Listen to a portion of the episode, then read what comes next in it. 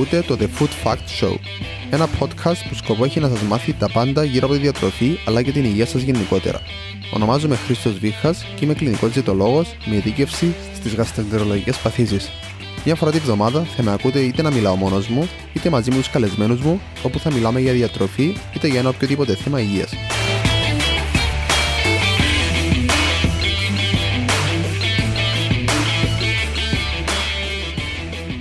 Καλώς ήρθες στο 25ο επεισόδιο του The Food Fact Show.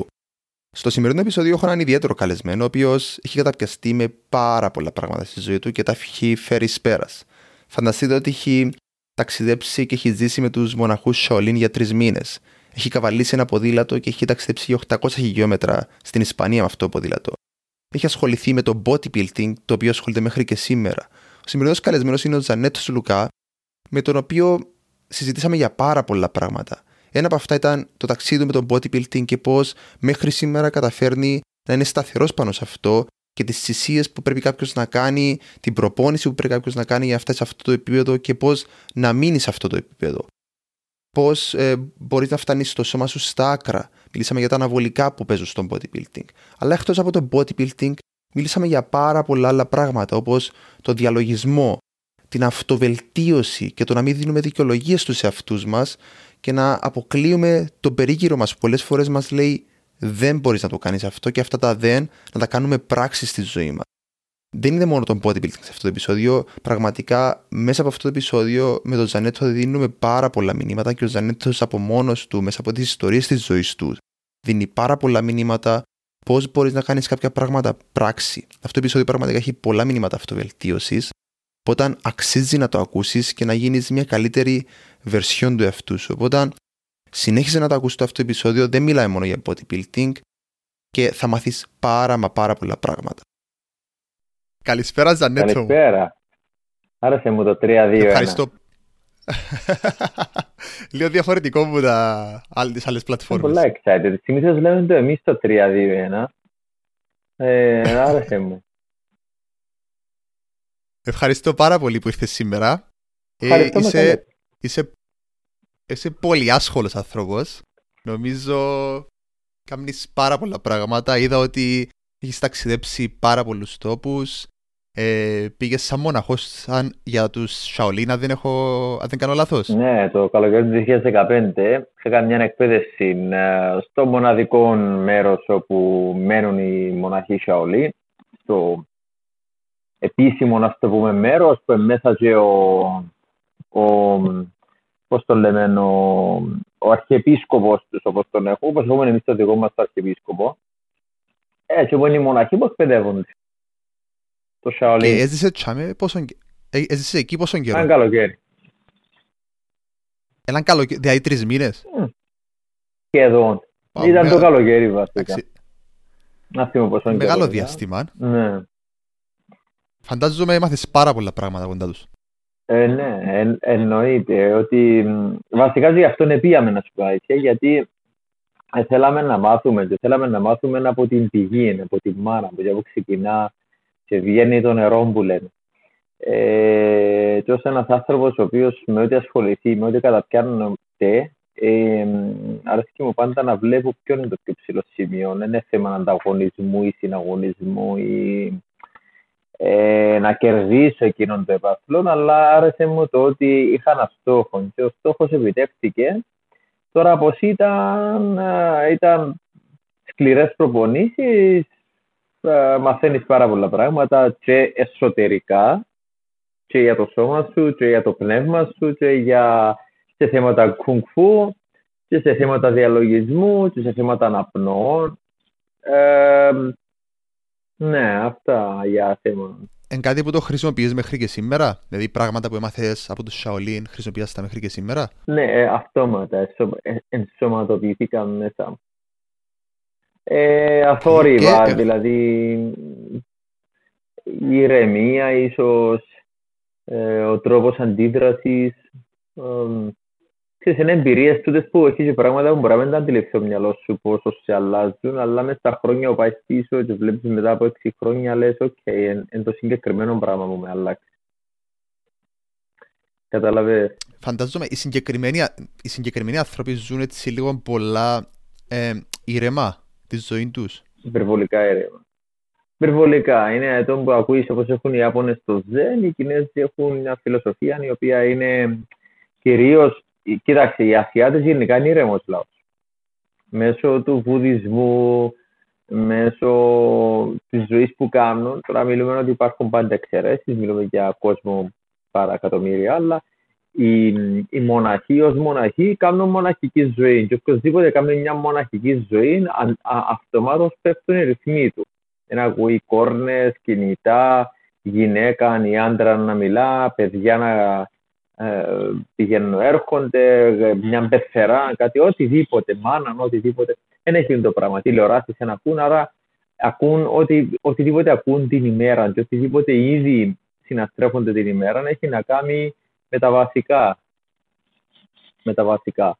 Το είναι το ένα το κομμάτι. Το δεύτερο είναι ο υπερβολικός διαλογισμός. Που ο διαλογισμός, όσο τον εξασκείς, όσο εξασκείς να διαλογίζεσαι το μυαλό και το πνεύμα σου, τόσο τα αποτελέσματα πάνω στο σώμα σου και αυτομάτως στο μυαλό σου είναι ε, φανερό ότι όσο πάει η μηχανή σου ηρεμίζει, ηρεμίζει, το μυαλό σου ηρεμίζει. Αντιδράς πάρα πολύ αργά γιατί, διότι ε, μαθαίνεις να κοντρολάρεις την απνοή σου. Κάθε αναπνοή που εισπνέει σε μια σκέψη που, που, που εισβάλλει μέσα σου και μετά με την εκπνοή φεύγει που μέσα σου. Σου τα πάντα είναι αργά για εκείνους. Ασχέτως αν κινούνται γρήγορα. Ξεκίνησα διαλογισμό πολλά πρόσφατα. Πολλά πρόσφατα ξεκίνησα έτσι λίγο διαλογισμό. Όντως βοηθά. Ε, απλά νομίζω είναι κάτι που πρέπει και εγώ ίδιος να το προσπαθήσω να το κάνω πιο συστηματικά. Δεν είναι τόσο εύκολο. Κάνεις το στο σπίτι; Ναι. Ε, είπα θα το κάνω πρωινά πριν τη δουλειά ε, στο σπίτι αλλά εντάξει, δεν καταφέρω να είμαι συστηματικός ακόμα. Είναι κάτι που προσπαθώ και εγώ να το βρω λίγο έτσι. Το κάνω πιο συστηματικά, αλλά όντως χαλαρώνεις, βγάζεις λίγο έτσι τις σκέψεις που μέσα σου, σαν να είσαι μόνος σου σε έναν κόσμο δικό σου για λίγη ώρα. Πολύ σωστά. Ε, ξέρεις, ο διαλογισμός, ε, ε, θα σου πω έναν άρθρο που γράφω τώρα τελευταία και να το εκδώσω σε λίγες μέρες και θα σου πω κάτι εδώ διαλογισμό να ξέρεις. Στην Κίνα κανένας μοναχός Σαολίν δεν μας μίλησε για το διαλογισμό σαν ένας πολιτής Δηλαδή όπως γίνεται στην Κύπρο ή στην Ελλάδα ή στην Αμερική, στην Αγγλία που πας σε ένα στούντιο και έχει γιόγκα ή διαλογισμό ή mindfulness και αμέσως θέλει να σου πουλήσει το πράγμα με την καλή έννοια, να σου πει ακριβώς τι είναι. Οι Κινέζοι δεν τους ενδιαφέρει αυτό το πράγμα. Ε, ε, δεν, δεν είναι ο διαλογισμός, δεν είναι μια τεχνική που απλά να πνέω και κάνω καλύτερες αναπνοές μου ή στρετσάρομαι με τη γιόγκα και κάνω καλύτερο το σώμα μου είναι ένα πράγμα το οποίο έχει την αντίθετη. Δεν έχει να κάνει με την ώρα, δεν έχει να κάνει με το ε, να κάτσω πέντε λεπτά και να τα ηρεμήσω όλα. Έχει να κάνει με το. Ε, Πώς να το εξηγήσω, ε, κάτι το οποίο είναι πολλά βαθιά μέσα. Έχει να κάνει με την ένωση του σώματος με το μυαλό σου. Δηλαδή, για παράδειγμα, αν εγώ μάθω να ενώσω το σώμα και το πνεύμα μαζί, όλων αυτών και κάθε αντίδραση που κάνει το μυαλό μου εξυπακούεται τι γίνεται μέσω σώματος. Δηλαδή, τούτο είναι ένα, είναι ένα όχημα. Τούτο είναι ένα όχημα. Χωρίς το μυαλό είναι νεκρό. Ουσιαστικά με τον διαλογισμό βάζεις τι σκέψει σου καθημερινά. Έχεις, ας πούμε, 40 σκέψεις ή 10 σκέψεις. Επιλέγεις ποιε θέλεις. Επιλέγεις ένα όχημα που φεύγεις και διαλέγεις και λες με αυτές να συναστραφώ σήμερα ή αυτό σε αυτό το παροστάδιο. Και είναι κάτι που... Σαν να είσαι σε κουτιά, ας πούμε. Φαντάσου το σαν κάτι το οποίο κινείται και επιλέγεις.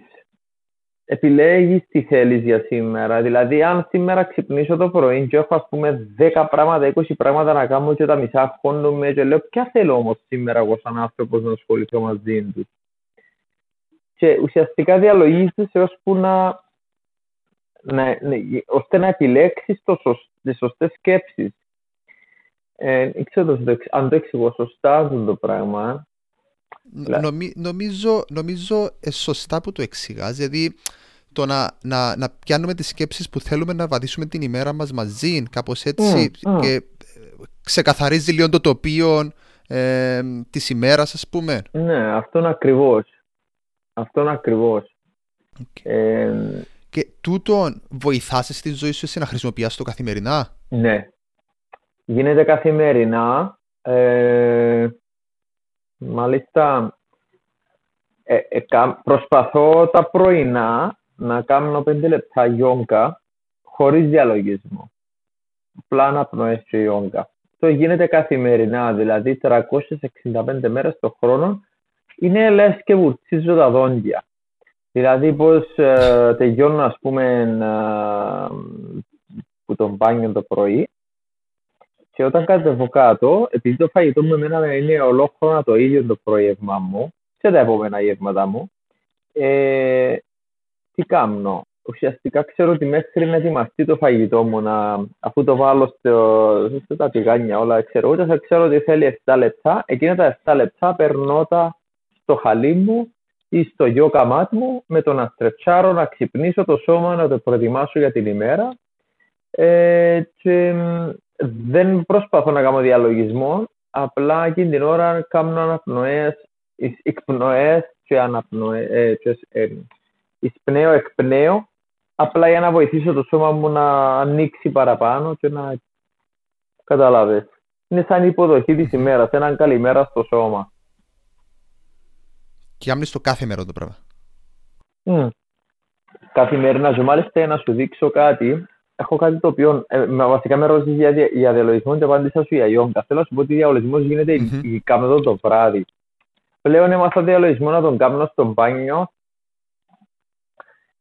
εν ώρα του μπάνιου. Κάνω τον στο κρεβάτι μου το μεσημέρι, μπορεί να κάνω λίγο πριν να για να πιάσω ύπνος, αλλά πριν να κοιμηθώ έτσι για να... Δηλαδή μπορώ να το κάνω σε έναν ταξί εύκολα. Μπορώ να μιλάω άλλος και εγώ να είμαι σε έναν άλλο, άλλο γαλαξία. Ε, ε, πρόσεξα κάτι. Την ώρα που είτε οδηγώ και είμαι μόνος μου, είτε δεν έχω μια συσκευή, είτε κινητό, είτε κομπιούτερ και είμαι εγώ και οι σκέψεις μου, μπορώ να ξεκαθαρίσω πολλά πράγματα μες στο μυαλό μου και είναι η στιγμή που ίσως να μου έρθουν και οι καλύτερες ιδέες, να είμαι πιο ήρεμος. Νο- ε, νομίζω, δεν ξέρω αν, αν συνδέεται κάπως τούτο με το διαλογισμό που λες εσύ. Βεβαίως συνδέεται. Να σου πω ότι ο διαλογισμός γίνεται στο αεροπλάνο, στο λεωφορείο. Ε, πάρα πολλοί διάσημοι, γνωστοί επιχειρηματίες που είχαν περάσει λίγο από το Asian Fusion, δηλαδή ο Steve Jobs έκαμε τους γνωστούς περιπατικούς διαλόγους είτε με τον εαυτό του, είτε, με, είτε διαλόγους που επενδύουν τα δισεκατομμύρια πίσω από το σπίτι του ή πίσω από την Apple, που ήταν τα καταπράσινα δέντρα του Πάλο Άλτο στο Κουβερτίνο και μάλιστα είναι πάρα πολλά διάσημο το ότι επειδή ήταν άνθρωπος ο οποίος ακολούθαν το ΔΕ και έκανε πάρα πολύ διαλογισμό ε, έκαμε τον που λες εσύ ουσιαστικά ε, ε, ε, βοήθαν το στο να πάρει σωστές αποφάσεις παρά να κάθεται σε ένα γραφείο και να μπροστά από μια οθόνη να πρέπει να πάρει την απόφαση του. Ε, Πρόσεξα το πάρα πολλά, όντως, γιατί όταν, όταν δεν έχεις συσκευή, δεν έχεις κάτι άλλο να σε απρο- προσανατολίσει, κάνεις τούν το πράγμα που απλώς ένα, ένα, νομίζω ξεκαθαρίζει πάρα πολλά πράγματα.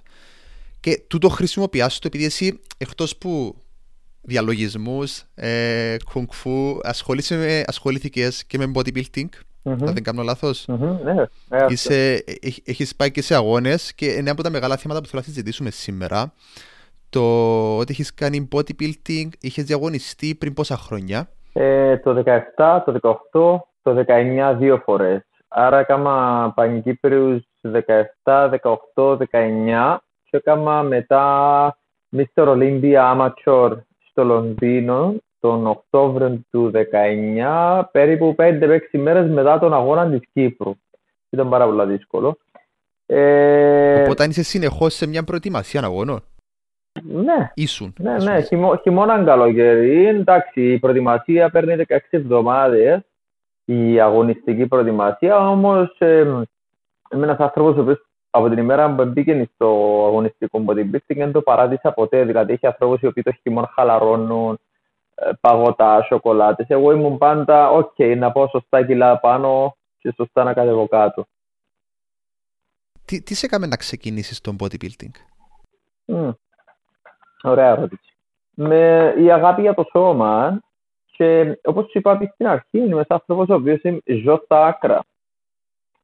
Ε, αν, ε, σου λέω ότι αν ξεκινήσω σκι ή τέννις σε ένα μήνα να πρέπει να είμαι στις Άλπεις και να κατεβαίνω τα πιο ακραία βουνά σκι ή πίστες, ούτε σημαίνει ότι σε δύο μήνες να παίζω με το τσιτσιπαν τέννις, όμως αν πω να ασχοληθώ με κάτι σοβαρά, βρίσκω τη ρίζα, βρίσκω την πηγή. Ε, όταν πω ότι πραγματικά είμαι πωρωμένος και ε, ρε παιδί μου τρελά παθιασμένος, εγκυμάμαι για αυτό το άθλημα, το sport, τέχνη, ό,τι θες, τότε ε, ε, ε, φτάνω μέχρι τα άκρα.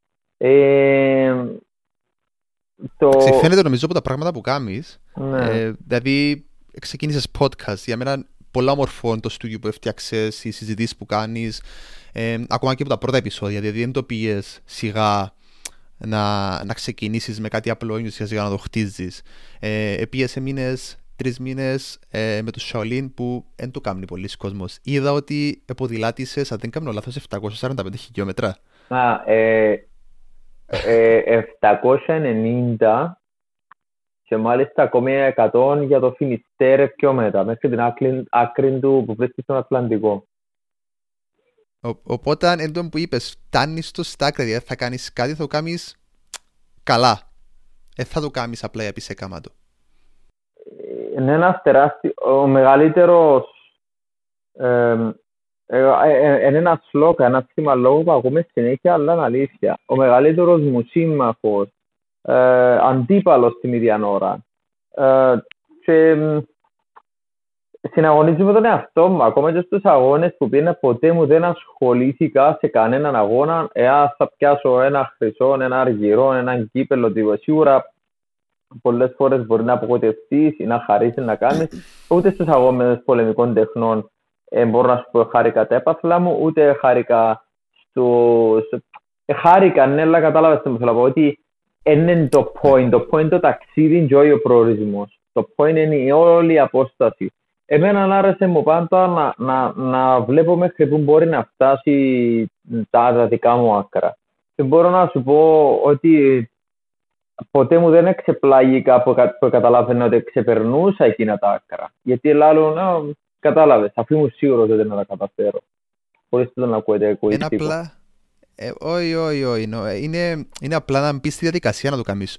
Όλοι, εγώ θεωρώ ότι όλοι μπορούμε να κάνουμε το οτιδήποτε φτάνει να το προσπαθήσουμε. Πιστεύω το πάρα πολύ το πράγμα. Ε, είτε τούτο έχει να κάνει με, ε, έχει να κάνει με κάτι σε, που θέλεις να ασχοληθείς επαγγελματικά, είτε με το σώμα σου, οτιδήποτε. Ούτε πρέπει να είσαι ο πιο ξύπνος άνθρωπος στον κόσμο για να γίνεις γιατρός, για παράδειγμα. Βέβαια.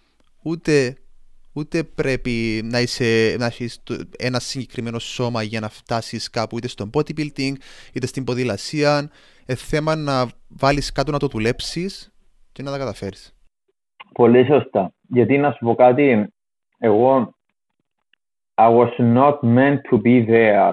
Δηλαδή, δεν ήμουν προορισμένος για να πάω εκεί. Δεν ήμουν μικρό παιδί στα έξι μου και στείλαμε γονείς μου στις πολεμικές τέχνες και έμεινα για χρόνια εκεί ώσπου εγκαταστάθηκε μέσα μου. Εν κάτι το οποίο ξεκίνησε λίγο πριν το στρατό και γίνηκε μια παύση και μετά ξαναξεκίνησα και μετά ξανάγινε παύση και ήταν, μετά γίνηκε ένα αποχόμπι σε κάτι που μεταφράστηκε σε βάθος. Το bodybuilding ξεκίνησα το στα 32 μου. Δηλαδή γυμνάζομαι μεν, αλλά ξεκίνησα στα 32 μου ας πούμε. 32 όλοι σταματούν.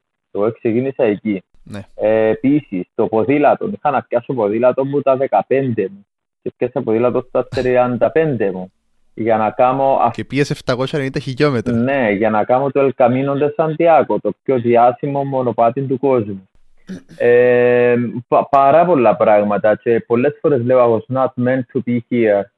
Και αν μπορώ να σου πω για άλλα 20 σαν αυτά, ας πούμε. Ε, ούτε μπορώ να πω ότι ήμουν ο κατάλληλος για να πάει στο μονα... στους μοναχούς Σαολίν και να διδαχθεί που γίνουν κάμποσα μυστικά. Όμως το κυνήγησα. Και νομίζω ότι το πιο μεγάλο μου όπλο που ήταν η επιμονή μου, η υπομονή μου, ε, το ότι έβαζα το μυαλό μου και έβλεπα ότι υπήρξε, υπήρχε μακριά και έλεγα ok, okay, να προσπαθήσω ενστικτωδώς να το καταφέρω. Και αν δεν τα καταφέρω, ε, να ξέρω ότι δοκίμασα.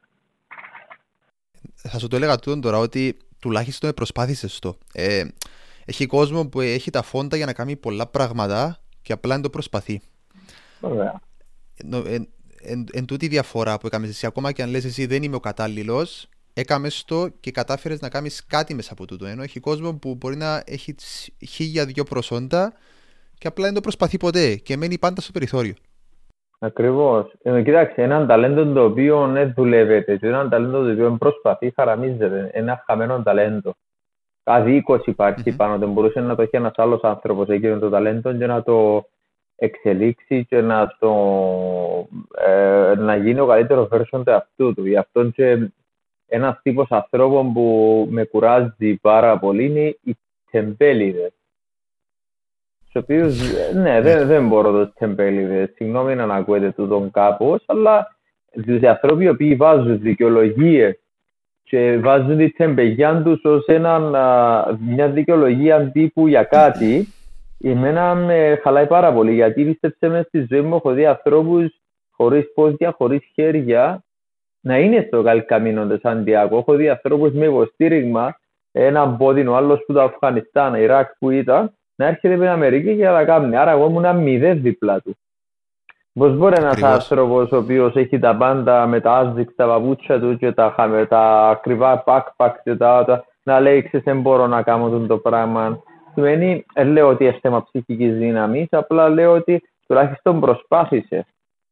Καταλαβες. Παράτησε τα πριν να το προσπαθήσει καν. Ακριβώς, ε... ακριβώς. Ξέρεις, χθες ήμουν στο γυμναστήριο, συγγνώμη, ε, ήμουν στο γυμναστήριο mm-hmm. χθες η ώρα στις απόγευμα στις 7 και καθώς ε, ε, ε, δούλευα και κάθομαι σε μια μηχανή και περίμενα να περάσω ε, ο χρόνος στα 40 δευτερόλεπτα, 50 δευτερόλεπτα για να μπω στο επόμενο μου σετ. Και γυρίζω Χριστό και βλέπω μια γυναίκα να είναι στο μονόζυγο έπρεπε, πραγματικά ήθελα πάρα πολλά το βγάλω φωτογραφία το πράγμα. Ήταν μια γυναίκα η οποία αν ήταν το ύψος του 1,50, πολύ ηλικιωμένη γυναίκα, δηλαδή άσπρο μάλλα, εδώ στην Αθήνα, ε, και να, να ανεβαίνει το μονόζυγο και είναι από αυτά τα μονόζυγα που βάζεις κιλά και βοηθάς να βγεις πάνω. Mm-hmm. Αλλά δεν ήταν αυτό ότι είχε σημασία, το ότι είχε κιλά. Σημασία είναι ότι προσπαθούσε mm-hmm. μια γυναίκα 80 χρόνια να κάνει μονόζυγο και έκανε. Μα ξέρεις τι, ακούω το πολλά τουλάχιστον στην Κύπρο που γνωστούς που βλέπουν ανθρώπους που μπορεί να είναι 60 χρονών και γυμνασμένοι και έχουν τη δικαιολογία στο στόμα ότι έμα μπορεί να μην έχουν δουλειές, ε, ε, ένα θεκιασερία που να το ακούσω πάρα πολλά το των Κυπριακών. Ε, ε, ενώ ουσιαστικά δεν ισχύει το πράγμα. Όποιος και να είσαι, μπορείς να το κάνεις. Είναι θέμα να βρεις τα 50 λεπτά της ημέρας θα το κάνεις ή τα 30 λεπτά της ημέρας. Το να κάθουμε και να βρίσκω δικαιολογίες ότι τούτος μπορεί γιατί έχει την ώρα και εγώ δεν μπορώ, ε, δικαιολογίες μέσα, ε, μέσα στο φτύμα εμένα. Ακριβώ. Κοίταξε, αν έρθει κάποιος σε πίσω, ξέρεις, εγώ δεν θέλω, ρε παιδί μου, δεν είναι, δεν είναι όλος το γυμναστήριο. Ή, όχι γυμναστήριο, ναι. οτιδήποτε. Οτιδήποτε είναι. Αυτό μπορεί να είναι εργασία. Έχει κόσμο που δεν δουλεύει για τεμπέληδε. Ε, ε, αν τούτον εσύ έρθεις και πεις, κοίταξε, εγώ επιλέγω σε αυτόν τον χρονικό διάστημα να μην κάνω το ψ, τότε δεχτώ. Όταν όμως λες σε φόρους ζωής ότι ξέρεις εγώ μπορούσα και αν εγώ το έκανα οι άλλοι θα ήταν ναι. πίσω και αν εγώ, για μένα αυτά είναι φλιαρίες, ε, φανφάρες και λόγια τα οποία για, το, για τον Καλάθον καθόλου, είναι για να καταλάβεις. Και, και για πράγματα στην Κύπρο να δω πολλά, εντάξει, και Ελλάδα, ότι ε, έμα τούτο δεν μπορεί να γίνει στην Κύπρο, δεν μπορεί να γίνει στην Ελλάδα, γιατί είμαστε εδώ και εδώ και εδώ. Ε, προσπάθησες το, έκαμες το και δεν δουλεύει. Ήταν μια από τις αγαπημένες μου ατάκες. Ε, έψαχνα πάρα πολλά τον άνθρωπο που θα μου πει ότι δεν μπορώ να το καταφέρω το συγκεκριμένο. Είτε για επαγγελματικό είτε οτιδήποτε. Δηλαδή μου δίνει τρομερή όθηση, δηλαδή με βάζει στις εσωτερικές, μέσα στον εσωτερικό μου κόσμο, δεν λέω ότι εκείνο είναι το επάθελο, ο χι άνθρωπος που μου είπε αυτό, όμως διά μου κινήτρο. Είναι από πίσω μου και με σπρώχνει. Mm-hmm. Το ότι κάτι Γιατί... είναι, κάποιος είναι σε μένα. Για, γιατί, δεν μπορείς, γιατί να μην μπορείς να τα καταφέρεις, Επειδή είσαι από την Κύπρο, είσαι από την Ελλάδα, γιατί, γιατί να μην μπορείς; Αντιθέτως, είσαι σε μια χώρα που είναι πολλά πιο εύκολο να γίνουν αρκετά πράγματα. Δηλαδή, αν... Γιατί έχουμε... Δεν είμαστε τόσο ανεπτυγμένοι, δεν έχουμε τόσα πολλά πράγματα όσο είναι η Αμερική, η Αγγλία. Έχουμε πολλά πράγματα που μας λείπουν και μπορεί κάποιος να πιάσει μια ιδέα ακόμα που το εξωτερικό και να τη φέρει και την εφαρμόσει στην Κύπρο ή στην Ελλάδα. Βεβαίως, αλλά και στην Αμερική μου με τα 320-330 εκατομμύρια ανθρώπους, αν εσύ γεννηθείς, γιατί πολλοί βλέπουν τις ταινίες και βλέπουν το Λο Άντζελε και τη Νέα Υόρκη, αν όμως γεννηθεί στη Μινετσότα, στο Μιζούρι, στο Οχάιο, στο Κεντάκι, στην Αλαμπάμα, για να σε δω τι επιχειρήσεις θέλεις να κάνει μέσα σε τόσα εκατομμύρια κόσμο. Ακόμα και στην Νέα Υόρκη. Προσπάθησε, πήγαινε. Εσύ λες ότι στην Κύπρο δεν μπορείς να ανοίξεις μια καφετέρα γιατί είναι δύσκολο. Λέω τώρα ένα παράδειγμα. Πήγαινε στην Νέα Υόρκη mm-hmm. και πες, πόσα είναι το ενίκιο το μήνα, 25.000 δολάρια. Ε, για να σε δω να ανοίξεις την καφετερία Εγώ, για μένα είναι όλα δικαιολογίες. Ε, εδώ, ε, άκουσες τις δικαιολογίες όταν πήγες να ασχοληθείς με τον bodybuilding ότι θα τα καταφέρεις; Ε, στα μούτρα μου όχι, ξέρω όχι έναν κόσμο ο οποίος... Κοίταξε, με τον bodybuilding, ο κόσμος του bodybuilding ε, οθά, οθήσε. Ο κόσμος εκτός του bodybuilding που δεν σε οθεί. Δηλαδή ένας bodybuilder χαρά του να βλέπει ένα άλλο bodybuilder να είναι μέσα σε αυτόν τον κόσμο και να μην νιώθει μόνος του. Γιατί το bodybuilding είναι μοναχικό άθλημα. Γι' αυτό και έχουν αρκετά θέματα με depression. Και για εκείνον, αλλά και για πράγματα τα οποία προκαλούν ίσως depression. Ε, κάποια... Άκουσες που τον περίγυρο σου ίσως, όχι, όχι άμεσα από τον κόσμο του bodybuilding, που τον περίγυρο σου, τι πάεις να κάνεις. Ναι, ναι, ο περίγυρος μου δεν δέχτηκε ποτέ το τι σημαίνει bodybuilding και γιατί το κάνεις. Ε, το οποίο δεν ασχολήθηκα καθόλου ποτέ. Όταν λέω περίγυρος, δεν μιλάω για τη μητέρα μου και τη γυναίκα μου και τον πατέρα μου, το αδερφό μου. Υπήρξαν έτσι κάποιες ε, μικρές αντιδράσεις στην αρχή, όμως ε, ε, όταν εσύ ξέρεις τι κάνεις, δεν ε, προκαλείς, δεν, ε, δεν, δεν, δεν, δεν δίνεις δικαιώματα σε αφορμές. Άκουσα όμως πάρα πολλές φορές, δηλαδή που ανθρώπους εκτός από τα γυμναστήρια που να σου λέει «Καλά, αν τι καταλάβεις αυτό που το κάνεις στο πράγμα, γιατί είναι αυγισμένα μαγιό να αποδείξεις τι». Ε, εγώ δεν πήγα και ποτέ Είμαι ένα άνθρωπος ο οποίος μπορεί εύκολα να αποπλήσει κάποιον, ας πούμε, στα λόγια και ποτέ μου δεν ασχολήθηκα να πω, ξέρεις κάτι. Δηλαδή, να σου πω ότι την πρώτη χρονιά που επία, επειδή ήμουν natural αθλητής, να το ξεκαθαρίσω το και έπαιζα σε μια κατηγορία την οποία δεν χρειάζεται να, τουλάχιστον μέχρι τότε που ήμουν εγώ, πριν τον κορονοϊό, γιατί με τον κορονοϊό και μετά σταμάτησα το αγωνιστικό εμπορικό δεν χρειάζεται μέχρι εκείνη την περίοδο που ήμουν εγώ να είσαι, να φτάσεις στη σημεία που να πρέπει να πάρεις ας πούμε ακραία ε, συσκευάσματα, αναβολικά και ξέρω εγώ. Υπάρχει επιλογή να το κάνεις. Θα μέσα στο γυμναστήριο με αυτές και βλέπω τους με μια νεύρα αντόση που καταλαβαίνω ποιος είναι πολύ εύκολα εγώ γιατί τα, ε, πίστεψε με, έχω δει τα πάντα. Επειδή όμως ως να... σε ρωτούσα για τούτο, γιατί είναι μεγάλο θέμα. Ναι, ναι. Να σου τελειώσω αυτό μου έρωτες και να με ρωτήσεις. Ναι, ναι, ναι, ναι. Ως natural, λοιπόν, εγώ όταν κατέβηκα την πρώτη χρονιά, και κάτι το οποίο πολλοί κόσμος το ξέρει, εγώ ήμουν 87 κιλά και έβαλα προπονητή που την Αμερική, ε, ο οποίος ήταν τόσο επαγγελματίας, ο οποίος με κατέβασε στα 66,6 κιλά. Μιλούμε για πράγμα άφαντο. Το ύψος σου ποιον είναι; 1,76. Ήμουν άφαντος. Είχα πάει 2,6 λίπος το οποίο ε, ήταν μια τεχνική την οποία χρησιμοποιούσα και χρησιμοποιώ πάντα. Ε, η υπερβολική γράμμωση ήταν εκείνο που με έβαλε πάντα μέσα στο παιχνίδι. Όχι ο όγκος πάνω μου, η γράμμωση. Ποτέ μου είχα τον μεγάλο όγκο, τους μεγάλους πελώρους bowling ball όμως. Ε, η πλάτη μου ήταν μεγάλη, το στήθος μου. Ε, είχα μικρή μέση, κυρίως όταν έσπαζα στις πλαϊνές πότζες. Ε, Όμως δεν είχα ποτέ μου ούτε τα μεγάλα πόδια, εντάξει δεν έπαιζα πόδια, αλλά θέλω να σου πω όμως το εξής, ότι όταν έτυχε να με δουν την πρώτη φορά στην Κύπρο να είσαι σε 2,7 ε, λίπος, μιλούμε ότι είσαι διάφανος, δηλαδή φαίνεσαι από την άλλη πλευρά, Μιλούμε για ανθρώπους οι οποίοι θεωρήσαν ότι ήμουν αρρώστος και ότι είχα κάτι σοβαρά.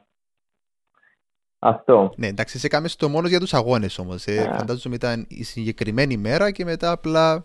Ήταν οι συγκεκριμένες 16 εβδομάδες. Ήσουν όλες τις 16 εβδομάδες σε, σε oh, ποσοστά. Ξεκινά, Βιο... Ξεκίνησα oh, από 10, ε, 13% και κατέβαιρνα κάθε εβδομάδα και έναν της εκατόν κάτω. Okay. Και απλά την τελευταία εβδομάδα φαντάζομαι ήταν το peak. Ε, ναι, η τελευταία... Πολλά παρόμοια με, με τους αθλητές των πολεμικών τεχνών φαντάζομαι. Το, το ότι την ημέρα του ζυγίσματος είναι όσο πιο κάτω γίνεται για να φτάσουν τα κιλά, κάπως έτσι. Κοίταξε, όπως το είπες, είναι Hellway, είναι, είναι κόλαση, δηλαδή είναι μια εβδομάδα η οποία τα πάντα ανατρέπονται. Δηλαδή, όταν ξεκινήσεις το σώμα σου να είναι σε τόσο χαμηλό ποσοστό λίπος όσο ένα φύλλο ενός ε, μια, ένα, μιας λευκής κόλλας, δηλαδή με κάμνες έτσι εκδέρνεσαι, ναι. τότε φαντάζεσαι ότι μόλις βάλεις ένα ποτήρι νερό μέσα σου, ανοίγει το σώμα. Μόλις αφαιρέσεις, κλείνει. Μόλις βάλεις υδάτρακες, φουσκώνει. Μόλις τους αφαιρέσεις, φλατώνει. Μόλις βάλεις αλάτι, κρατά. Μόλις αφαιρέσεις το αλάτι, τα πάντα όλα. Και αν το πράγμα όλο, το οποίο πάρα πολύ λίγοι άνθρωποι στον κόσμο ξέρουν την μαγική συνταγή, το να ενώσουν όλα αυτά τα στοιχεία και να φτιάξουν ένα σώμα, γι' αυτό και λέμε ότι μεταμορφώνονται μέσα στην εβδομάδα, αλλά μπορεί να σε χαλάσει τη τελευταία εβδομάδα, η peak week. Ο αθλητής του MMA όμως απλά κάνει δίαιτα και κόφει, αφαιρά εντελώς το αλάτι, αφαιρά εντελώς τα νερά, φορούν τις ειδικές φόρμες, κάνουν τόσα πολλά πράγματα, απλά για να χάσει τα κιλά του και να έρθει μετά ουσιαστικά να κάνει ένα manipulation και να πει ότι που τα 165 pounds την άλλη μέρα βρέθηκε 175. Εδώ ναι. όμως διαφωνώ με τον συγκεκριμένο ορισμό. Θέλω να πάω σε αυτό το κομμάτι, απλά να το εξηγήσω ότι ναι, ναι, ναι. είναι λάθος γιατί ο αθλητής είναι πάρα πολύ αδύναμος σε περίπτωση που προσπαθήσει να κάνει το πράγμα και την επομένη το σώμα δεν προλαβαίνει να κάνει recovery. Γι' αυτό δεν βλέπουμε ανατροπές σε, σε αγώνες έτσι επίπεδου. Ε, ναι, αν είσαι πολλά κάτω στα κιλά, πολλά εύκολα ε, να δεχτείς και το knockout γιατί έναν τύχει το σώμα σου ε, να τραβήσει τον πόνο. Δεν προλαβαίνει να κάνει recover το σώμα σου και με την απουσία των νερών έχει πολλά πράγματα που λειτουργούν σωστά. Το μυαλό σου κάνει function, η καρδία σου έχει το νερό από μέσα με τα διουρητικά που πίνουν χωρίς κάλιο, ε, τα kidney stones σου, ε, οι πνεύμονες σου έχουν νερό και φυσικά κάνει function το σώμα σου και φαντάστου ούτε οι κλειδώσεις σου έχουν νερό μέσα, άρα στεγνώσαν και το κομμάτι όλων δεν δουλεύει σωστά. Την άλλη μέρα μέχρι να καταλάβεις τι γίνεται δεν ένα αγώνα. Ισχύει γι' αυτό βλέπουμε πολλούς αθλητές σιγά σιγά με τα χρόνια όσο μεγαλώνουν και δεν μπορούν να κατέβουν κάτω να, να βγαίνουν κατηγορίες γιατί αντιλαμβάνονται ότι δεν μπορούν να είναι τόσο κάτω στα κιλά. Ε, ο πιο σωστός τρόπος για να κάνεις χρήση το πράγμα είναι να κατεβείς ομοιόμορφα και να πεις σε τέσσερις μήνες παίζω αγώνα με τον Χρήστο. Ε, χρειάζεται τις τελευταίες τρεις εβδομάδες να χάσω τα κιλά. Να ξεκινήσει τώρα μια σωστή διατροφολογία που να με κατεβάσει σιγά σιγά σιγά σιγά σιγά και να μου μείνουν τρία κιλά νερά ή δύο κιλά νερά να κάνω το peak μου και δύο κιλά νερά είναι πανεύκολο. Το να χάσεις 9 κιλά και 10 κιλά όμως μέσα σε δύο μέρες είναι μεγάλη υπόθεση. Αφού διαλύονται. Ε, ναι, είσαι σε σάουνα, στο κάρδιο, σε σάουνα πίσω και μετά ξανά σε hot bath και μετά ξανά να κάνει κάρδιο ποδήλατο. Είναι παρόμοιο και στον bodybuilding του ή είναι λίγο διαφορετικά Εντελώς διαφορετικό. Το bodybuilding είσαι καθαρός, άρα αν έχεις δεκαετίε με κιλά. Αν, αν την Κυριακή είναι 7 μέρες πριν τους αγώνες, έχεις θέμα με τα κιλά, σημαίνει έτσι ετοιμάσαι σωστά προπονητής σου. Ένα το κρατούμε. Δεύτερον, έχεις έναν αν την Κυριακή ξεκινήσει το peak week και η αγώνας σου την άλλη Κυριακή, στο το παράθυρο 7 ημερό ξεκινάς ως εξής. Καταρχάς, το σώμα σου είναι έτοιμο. Να πούμε ότι ένα σώμα είναι έτοιμο. Το τι θα κάνεις είναι θα ανεβάσεις τα νερά σου υπερβολικά. Και θα μπεις κυρίως με 8 λίτρα νερό, συνήθως έτσι το κάνω. Την επόμενη πάλι είσαι, μπορεί να έχει διάφορες τεχνικές. Να σου πω ένα, μια βάση. Ναι. Είσαι ψηλά στα νερά σου, Δευτέρα, Τρίτη, Τετάρτη και ξεκινάς την πέμπτη να κατεβάζεις τα κιλά, να πέσεις στα 7, ας πούμε, την Παρασκευή να πέσεις στα 4, Σαββάτος στο 1,5 και την Κυριακή που είναι αγώνα σου, εγώ είμαι της άποψης ότι πρέπει να κρατάς νερά μέσα στο σώμα σου για να μπορεί να έχει το σώμα σου το λεγόμενο pump. Έχουμε δει πολλούς, πολλούς αθλητές, διάσημους αθλητές να φτιάχνουν στην πίστα pump μέχρι σήμερα το Mr. Olympia που τα έβλεπα και κάποιοι τα flat. Ε, και μάλιστα εκεί που ξεκινάς να παίζεις και με, το, με τα άλατα σου, με το άλας, να το κρατάς σταθερό και απλά την τελευταία μέρα χρειαστεί να το ανεβάσεις ή το αντίθετο. Ε, τι άλλο έχει. Έχω δει να παίζουν πάλι με μαγνήσια, ποτάσια. Ε, Όμως σε διαφορετικό που το MMA, που απλά είναι ένας δρόμος να κατεβείς κάτω. Οι bodybuilders δεν έχουν το πρόβλημα. Συνήθως. Και, και πόσο συχνό, να πάω λίγο πίσω στα αναβολικά, πόσο συχνό ε, είναι τα αναβολικά; Εντάξει, στο bodybuilding σε πιο pro level, νομίζω σε Mr. Olympia, νομίζω είπε το και ο ίδιος ο Σβάτσενικερ, δεν κάνω λάθος, δεν μπορείς να με πάρεις, αν δεν κάνω λάθος. Κοιτάξτε, στην παραλία, όταν πας στην παραλία, αν έχει 100 άτομα και έχει 10 γυμνασμένους, οι 4 είναι στα αναβολικά. Φαντάσου, Τόσο μεγάλο ναι, ποσοστό εντό. Ναι, ναι, απλά, απλά οι τέσσερις που είναι στα αναβολικά ξέρουν να τα χρησιμοποιήσουν. Ούτε στην αρχή, ούτε στη μέση, ούτε στο τέλος, ούτε ο συνδυασμός, ούτε την αποθεραπεία. Οι bodybuilder είναι γιατροί σε αυτά τα πράγματα γιατί είναι 15-20 χρόνια, καλώς κακώς δεν τους κρίνω, μην, μην κάποιος... Mm-hmm. Εγώ λέω σου πως έχει το πράγμα. Η bodybuilder όμως είναι πάνω τους όλα αυτά τα πράγματα, τα μαθαίνουν with the hard way που λένε.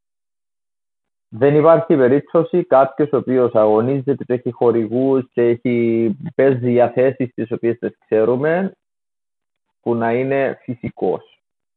Υπάρχει περίπτωση ούτε... Μα δεν θα μπορεί να ανταγωνιστεί στους υπόλοιπους. Όσο gifted και να είναι κάποιος, δεν μπορείς. Και εγώ έπειρα το σώμα μου ως εκεί που πήγαινε. Κατάλαβα μια στιγμή ότι δεν πάει άλλο.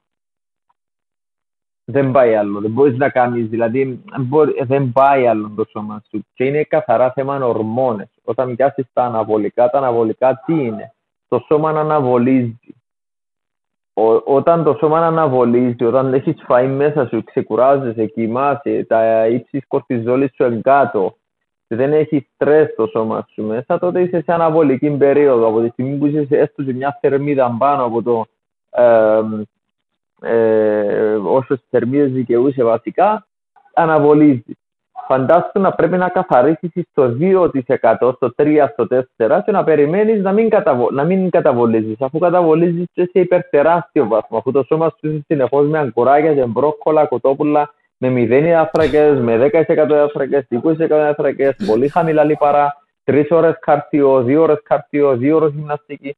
Όλα αυτά το σώμα σου μετά από λίγο καιρό ξεκινούν προβλήματα. Γι' αυτό έρχονται οι ουσίες τα αναβολικά, για να αναβολήσουν το σώμα. Και δεν το αναβολίζουν για να πάει στα κανονικά επίπεδα. Το αναβολίζουν επί 40, επί 60, επί 80 φορές το κανονικό. Γι' αυτό και βλέπεις, ενώ κατεβαίνει κάτω και έπρεπε να έχει κάποιος θερμίδες 1600-1800 για να καθαρίζει, τρώει 4.000 θερμίδες και καθαρίζει. Ε, και μάλιστα υπήρχε. Όταν... Sorry, Πες, πες, συγγνώμη, συγγνώμη. Μάλιστα υπάρχει και ένα, μια ανέκδοτη ιστορία ότι ένας bodybuilder ο οποίος ε, είναι στα αναβολικά μπορεί να πάρει με ένα αμαξίδιο το παιδί του μια βόλτα στο πάρκο και να καθαρίσει πιο γρήγορα εκείνη τη μέρα παρά ένας ο οποίος μπορεί να κάνει δύο ώρες κάρτιο νάτσουρα. Τόσο Που τα αναβολικά και μόνο. Ναι, διότι υπάρχουν ουσίες, κυρίως τα πολύ εξτρέμα αναβολικά. Δεν μιλούμε καν για τεστοστερόνη και αυξητική ορμόνη. Μιλούμε υπάρχουν τα τελευταία χρόνια υπάρχει ινσουλίνη, η οποία έχει καταστρέψει τα σώματα που βλέπεις και σκασμένα. Τα σώματα είναι η ινσουλίνη που τα έχει καταστρέψει. τα μεγάλα τα σώματα. Ε, βλέπουμε να μπαίνουν μέσα αναβολικά όπως ας πούμε πάρα πολλά τοξικά τοξικά, υπερβολικά τοξικά, τα assets κυρίως όπως το τρεμπολό και κάποια άλλα. Όπως και να έχει ο καθένας κάνει τις επιλογές του, αλλά μιλούμε για πράγματα τα οποία κάνουν θαύματα, δηλαδή μεταμορφώνουν και τον τελευταίο αγρότη. Σε, σε επαγγελματικό level καταλάβω το γιατί ο άλλος που να μπει μέσα σε αυτόν τον χώρο ξέρει που πάει. Τώρα σε ερασιτεχνικό level, γιατί να πω να πιάσω το πράγμα, δεν το καταλάβω. Χριστό μου είναι σαν το τσιγάρο. Εντάξει, ναι. Υπάρχει λογική το να αναπνέω καθαρό αέρα και εγώ να κατεβώ κάτω στο περίπτερο τώρα, μάλιστα σαν είναι ε, βαρύ χειμωνιά. Ε, εγώ δεν καπνίζω, αλλά κατανοώ τον καπνιστή, κατανοώ τον, κατανοώ τι θέλει. γιατί έλειψε η νοικοτήνη που μέσα του και πρέπει να πάει να σε έναν περίπτερο μισό χιλιόμετρο να βρει τσιγάρα για να έρθει σπίτι γιατί δεν μπορεί να κοιμηθεί, να, να πρέπει να πιάσει μολυσμένο αέρα. Δεν υπάρχει λογική. Η αλήθεια είναι μονικό. Με το σώμα, όσο το βλέπεις και μεγαλώνει, ειδικά στους άντρες, νομίζω θέλεις κι άλλο κι άλλο κι άλλο. Ε, νομίζω έχεις δίκιο πάνω σε αυτό που λες. Γίνεται σου αιμονή ότι πρέπει να μεγαλώσω κι άλλο και βλέπεις το ότι πολλοί είναι μεγάλοι και νομίζουν ότι είναι μικροί. Σύνδρομο, το οποίο είχα το κι εγώ. Έχω το ακόμα. Ποτέ μου δεν ήμουν ευχαριστημένος με το σώμα μου. Είναι σύνδρομο. Θεωρείς ότι είσαι σε μικρό επίπεδο ακόμα, το που μου λαλείς. Ότι όσο και να μεγαλώσεις, θεωρείς ότι δεν είσαι μεγάλος, ας πούμε. Σε θέμα βελτίωσης, όχι. Δεν ήθελα ποτέ μου να μεγαλώσω. Ε, ήθελα να παίρνω okay. στα ρούχα μου, ενευρίαζα που δεν παίρνω στα ρούχα μου. Δεν ήθελα ποτέ μου να μεγαλώσω. Αν επέλεγα να πάω σε μια κατηγορία μεγάλο, θα το έκανα. Δηλαδή θα έκανα, θα έπρεπε να κάνω φυσικά και αυτά που αναφέραμε πριν. Απλά σου λέω ότι ξέρεις τι, το μεγαλύτερο, ε, τι είναι το πρώτο πράγμα που βάζεις μέσα σε ένα γυμναστήριο; Τα βάρη. Καθρέφτη. Τα συμπληρώματα. Καθρέφτη. Μεγάλη υπόθεση είναι γυμναστήριο okay. να έχει καθρέφτη. Διότι ο καθρέφτης βοηθά τον άντρα ή και τη γυναίκα να, πα, να βλέπει συνεχώς τον εαυτό του που γυμνάζεται, να πομπάρεται, η ντοπαμίνη και όλες οι άλλες ορμόνες να εκρύουν μέσα σου την ώρα που εσύ κάνεις παμ και από την πρώτη μέρα γουστάρεις αυτό το πράγμα και λες, όπα, ε, μετά σαν... ξεκινούν οι πόντζε, σαν... μετά ξεκινούν άλλα. Ε, σαν κόλπο marketing δηλαδή, κάπως. Ναι. το...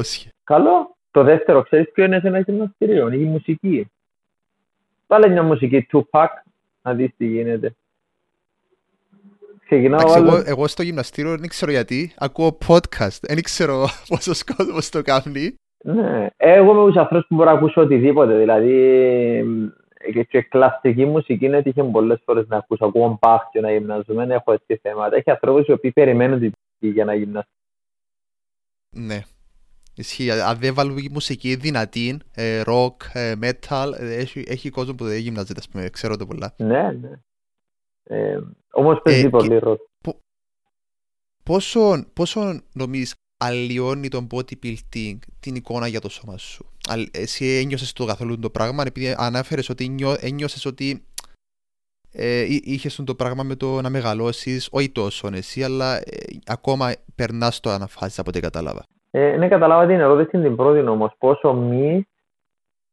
Αλλοιώνει. Αλλοιώνει, νομίζεις την εικόνα για το σώμα σου ή κάποιος που ασχολείται με τον bodybuilding. Ε, νομίζω ότι περνάουν τη φάση που αλλοιώνεται η εικόνα που έχει για το σώμα του το ίδιο ή για το σώμα των υπολείπων; Κοίταξε, ε, σιγά σιγά επειδή αλλάζει το σώμα σου, ειδικά αν είσαι αρχάριος, οι αρχάριοι πάντα μόλις ξεκινήσουν και γυμνάζουν 6-8 μήνες και βλέπουν τα πρώτα αποτελέσματα άντρε ή γυναίκες. Στα δύο-τρία χρόνια το σώμα σου παίρνει μια μορφή. Στα τέσσερα-πέντε χρόνια καταλαβαίνεις ότι κάπου χτυπάς πλατό, δηλαδή χτυπάς στον τοίχο και απλά ξεκινάς απλά να τελειοποιείς κάποια πράγματα. Μετά από τα 8-10 χρόνια, κάπου καταλαβαίνεις ότι είτε πάει είτε δεν πάει στις δύο-τρεις μέρες, δεν αλλάζει τίποτε. Είμαι, ε, εκεί είμαι εγώ τώρα. Αλλά είναι εκεί που έχεις τα κίνητρα τα παραπάνω και λες, Α, ok, okay, πρέπει να βρω νέους τρόπους, νέες τεχνικές. Έχω δοκιμάσει τα πάντα, αλλά κάτι θα υπάρχει που μπορώ να κάνω και φυσικά. Τώρα η αλλοίωση, για να καταλάβω την ερώτησή σου, είναι ε, πόσο επηρεάζει. Στο μυαλό σου η αλλοίωση. Στο μυαλό σου, αλλοιώνει κάπως την εικόνα σου στο μυαλό σου. Νομίζεις, όχι συγκεκριμένα τον ε, εσένα, αλλά τον bodybuilding σαν bodybuilding αναλύωνει την εικόνα που μπορεί να έχουμε για το σώμα. Ε, αν προκαλεί κάποιες ε, ε, αν προκαλεί κάποια αλλίωση είτε σε εσένα είτε σε οποιοδήποτε ασχοληθεί με το bodybuilding. Ότι τούτο είναι το σωστό το σώμα και πρέπει ίσως να οδηγεί πολλούς να πάνε στο να πάνε στο άλλο άκρο, ας πούμε.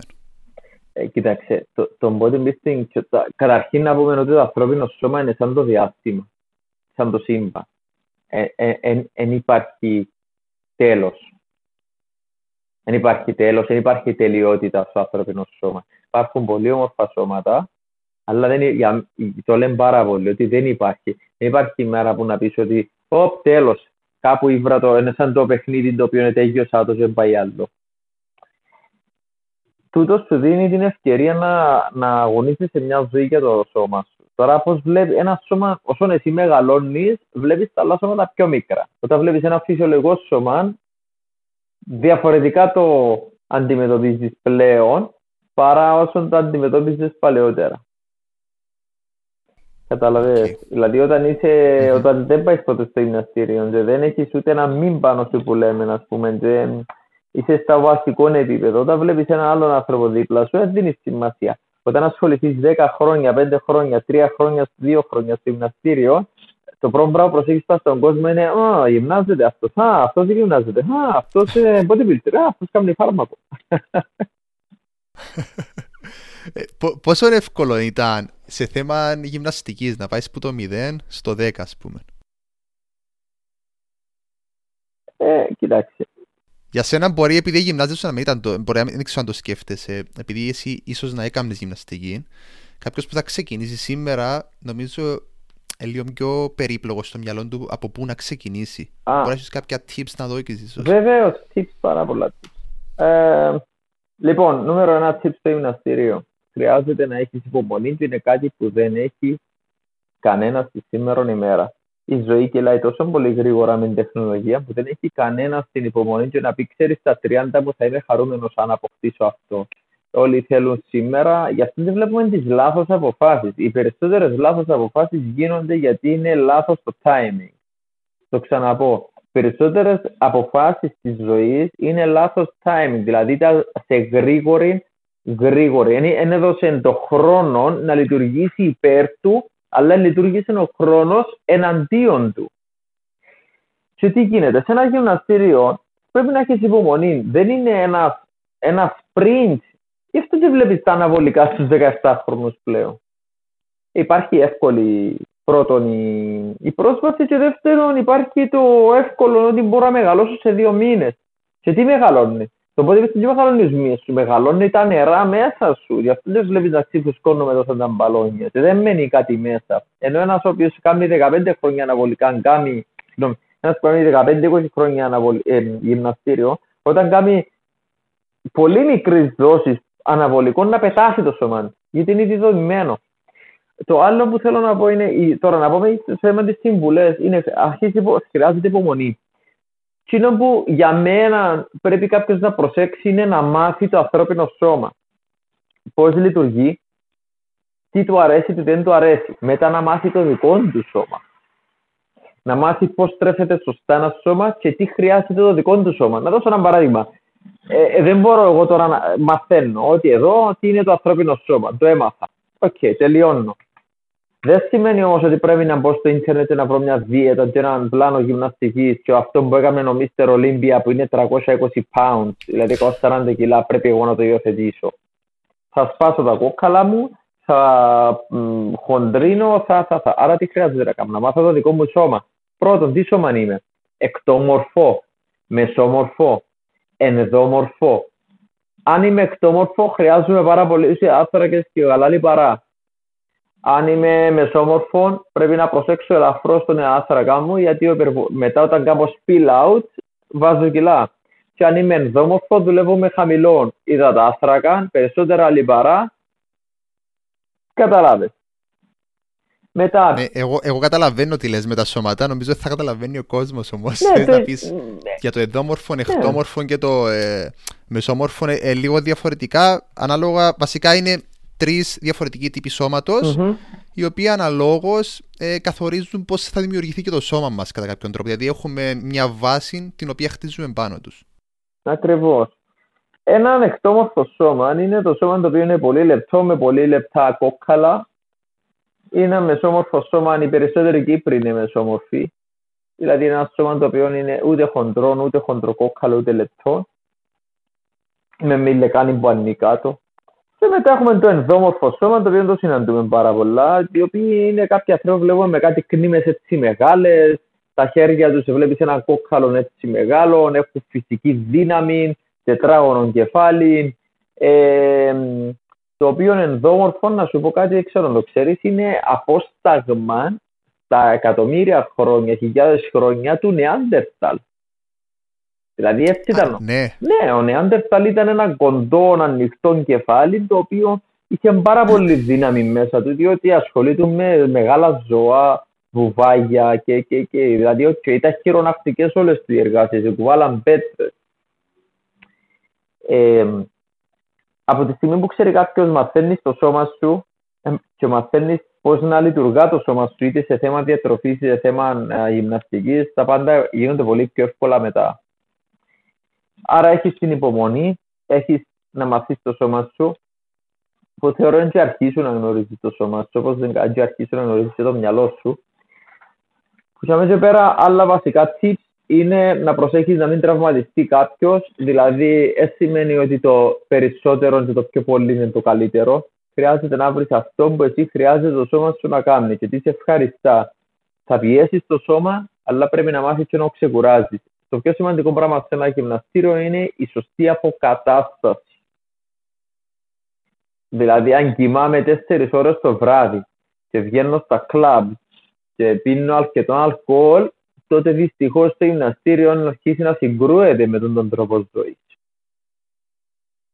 Δεν θα ξυπνάς την άλλη μέρα, θα έχεις ώρες. Ο, ο ύπνος είναι πάρα πολλά βασικό πράγμα για πάρα πολλά πράγματα. Δηλαδή, αν δεν νιώθεις το, αν δεν κοιμηθείς 7-8 ώρες, νιώθεις στο σώμα σου, νομίζω. Ε, βέβαια. Διότι πώς θα μπει το σώμα στην REM κατάσταση στο να ξεκουραστεί, να ονειρευτεί, να ξεκουράσει το μυαλό σου και πώς θα δουλέψουν όλες οι ορμόνες σου το βράδυ που κοιμούμαστε. Όλες οι ορμόνες δουλεύουν. Εκεί μεγαλώνουν τα νύχια, εκεί μεγαλώνουν οι μύες, εκεί μεγαλώνουν τα μαγιά, εκεί γίνεται όλη, όλο το θαύμα. Άρα, αν περιορίσεις αυτές τις ώρες σε μεγάλα καθημερινά, σε ώρες και, και, και τότε φαντάσου τι, τι κακό κάνεις στο σώμα σου. Και μετά έρχεται το αλκοόλ, το οποίο διαλύει την πρωτεΐνη και την πρωινοσύνθεση Άρα, αν εσύ κάνεις έναν τρόπο ζωής στο γυμναστήριο το οποίο είναι σωστό, εναρμόζει με αυτό που πρέπει να είναι, δηλαδή σωστή αποκατάσταση σημαίνει σωστό ύπνος, σωστό φαΐ, σωστή ξεκουράση. Τότε να είσαι από τους ανθρώπους οι οποίοι δεν θα αντέξουν στο γυμναστήριο.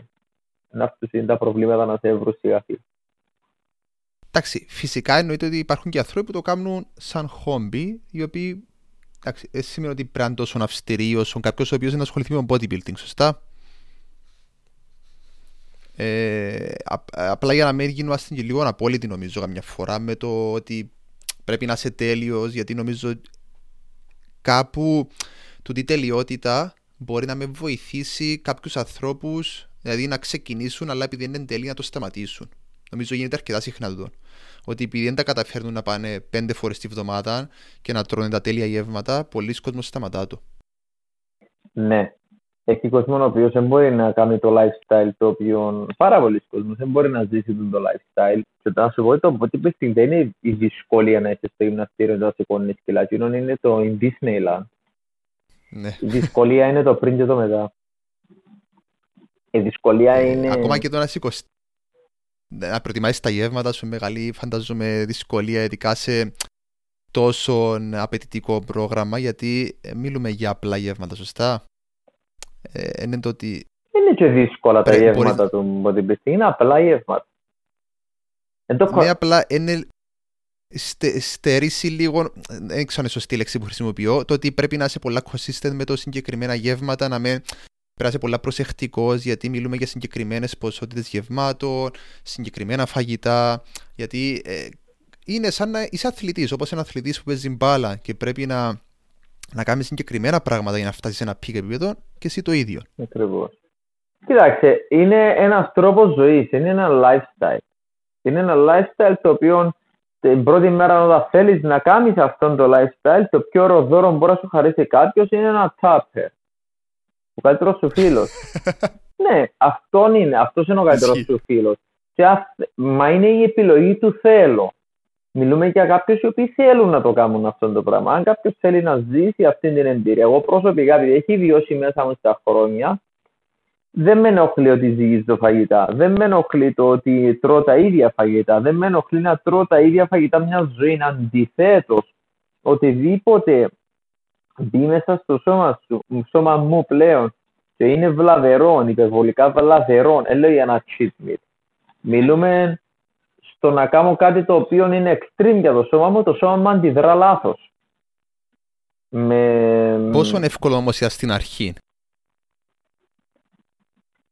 Εγώ έκανα αμέσως άμεσα τα. Δηλαδή, γουστάρω την υπεραγορά, γουστάρω να μαγειρεύω, γουστάρω πάρα πολλά. Εγώ, εγώ είμαι ένας άνθρωπος ο οποίος δεν θέλω να ασχολούμαι πολλά με το φάιν. Όταν μάθεις αυτόν τον τρόπο ζωής, είναι πιο εύκολη η ζωή σου και θα σου πω πώ.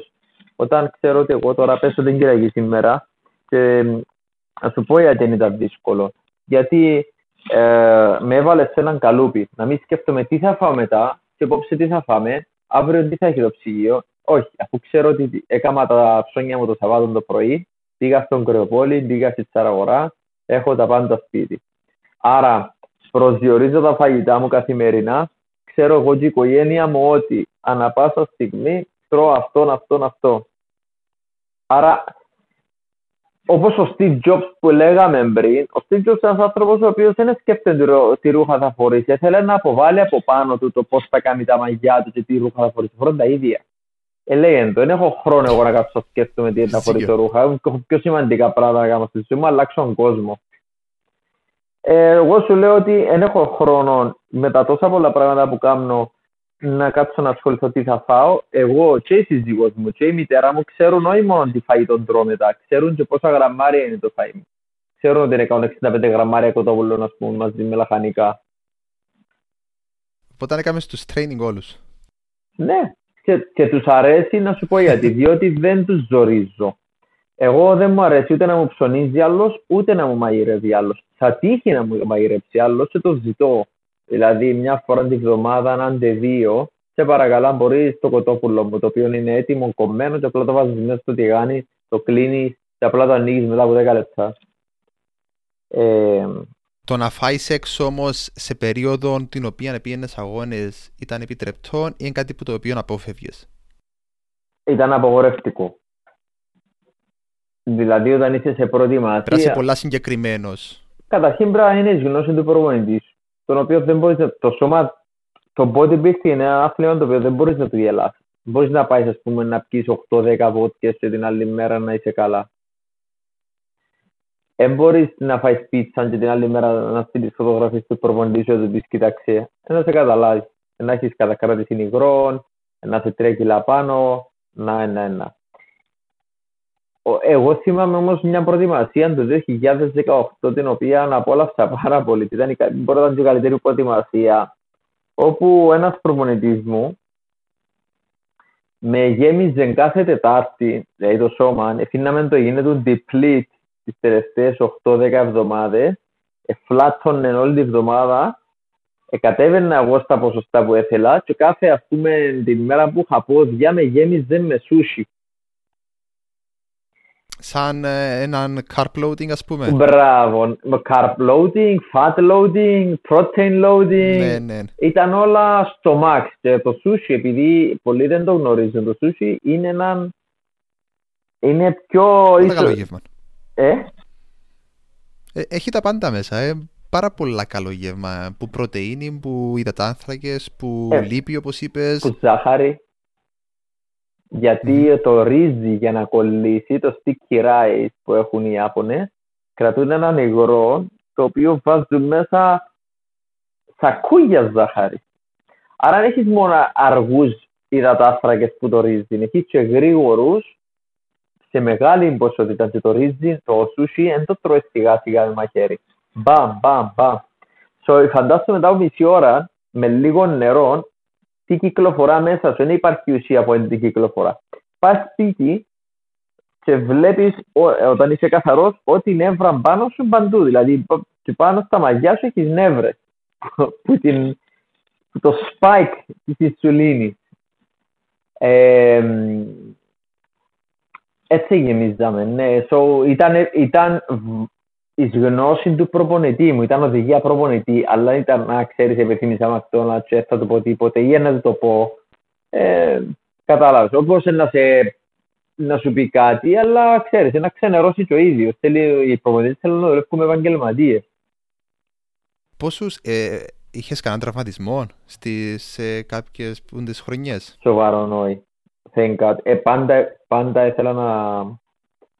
Ήμουν έξυπνος, θέλω να πιστεύω. Και ακόμα και σήμερα, δηλαδή, επειδή έμαθα, σου είπα, έμαθα το σώμα μου, έναν τραυματισμό είχα σοβαρό, σοβαρό το 2014 με τα deadlift. Πέπτο δίσκο. Okay, και ε, ε, ε, ε, κάποιον πρόβλημα που ίσως αντιμετώπισες ε, το οποίο πρέπει να που σε δυσκόλευε γενικότερα στο δρόμο σου το οποίο πρέπει να αντιμετωπίσεις ή βρες κάτι τέτοιο; Ε, Μιλούμε για αγωνιστική περίοδο. Ναι, γενικότερα για το δρόμο αν πιάσεις τα χρόνια που σου μέσα στον bodybuilding ενεργός. Υπήρχε κάτι το οποίο έπρεπε να κάνεις overcome ας πούμε. Να σου πω ότι σε κάθε προετοιμασία μου και για να καταλάβεις τι είδους αθλητής ήμουν σε κάποιος που μπορεί να πει οτιδήποτε. Να σου πω ότι το 2017 στην προετοιμασία μου ήμουν Αμερική για ένα μήνα ε, σαν ταξίδι το οποίο ήταν πάρα πολύ δύσκολο και πάρα πολύ ηλιάθρο που μπορώ να κάνω δηλαδή να πάρει Ήσουν, ήσουν ταξίδι την ώρα που κάνεις προετοιμασία Καλό Μάλιστα έκανα και, το, έκανα και τον Grand Canyon μάλιστα είναι καιρό προετοιμασίας. Ε, Πόσο εύκολο ήταν να μείνεις; Ε, είναι πολλά, είναι πολλά ωραίο το θέμα γιατί πολλοί κόσμοι ο οποίος πάει ταξίδια, εντάξει, εσύ πάεις μεγάλα ταξίδια από ό,τι έχω καταλάβει.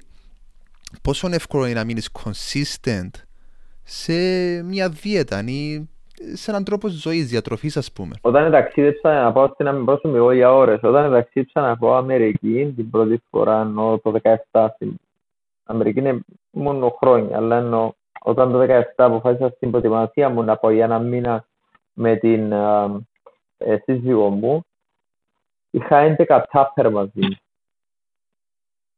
11. 11 τάπερ. Ναι.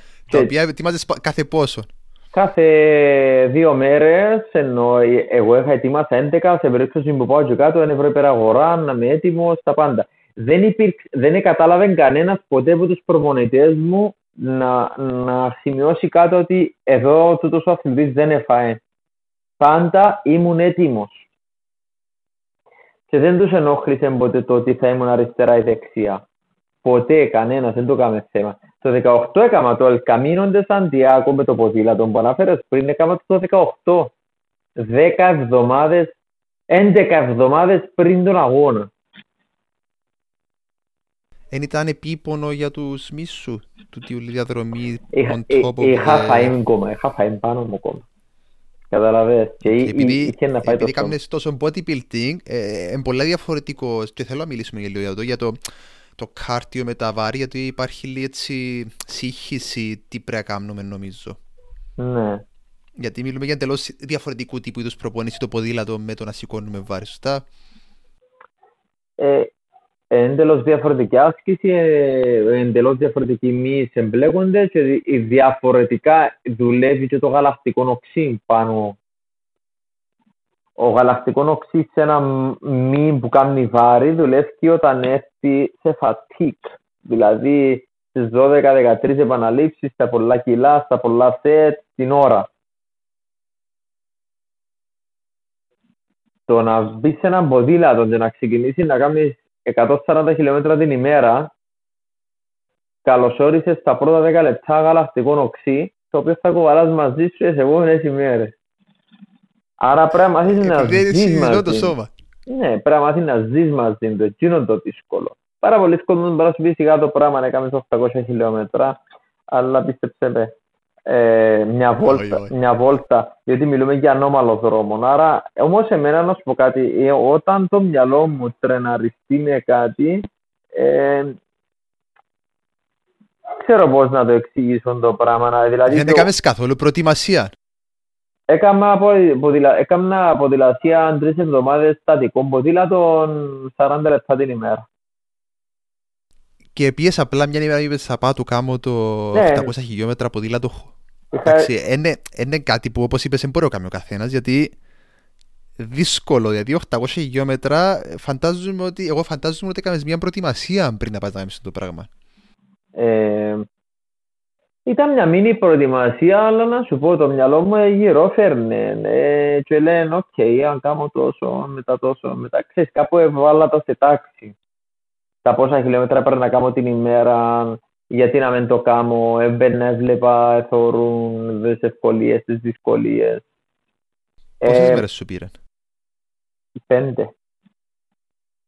Α, σε μικρό διάστημα που το έκαμε. Ναι, δεν ήταν ότι θέλεις, πήγες απλά. Θέλεις 35 μέρες με τα πόδια. Με ποδήλατο πώς το κάνεις σε ένα δεκαήμερο. 11. Πο, πόσες ώρες ποδήλατος την ημέρα; 13. 12,5, 13, 13,5 ώρες. Σε ανώμαλο δρόμο. Πάρα Είναι... πολλές ώρες, εντάξει. Εγώ θα σου πω τη μεγαλύτερη συμβουλή που έμαθα και από τις πολεμικές τέχνες και από το bodybuilding και από το Shaolin και γενικά από τα ταξίδια. Η δύναμη του μυαλού δεν μπορεί να συγκριθεί με τη δύναμη του σώματος.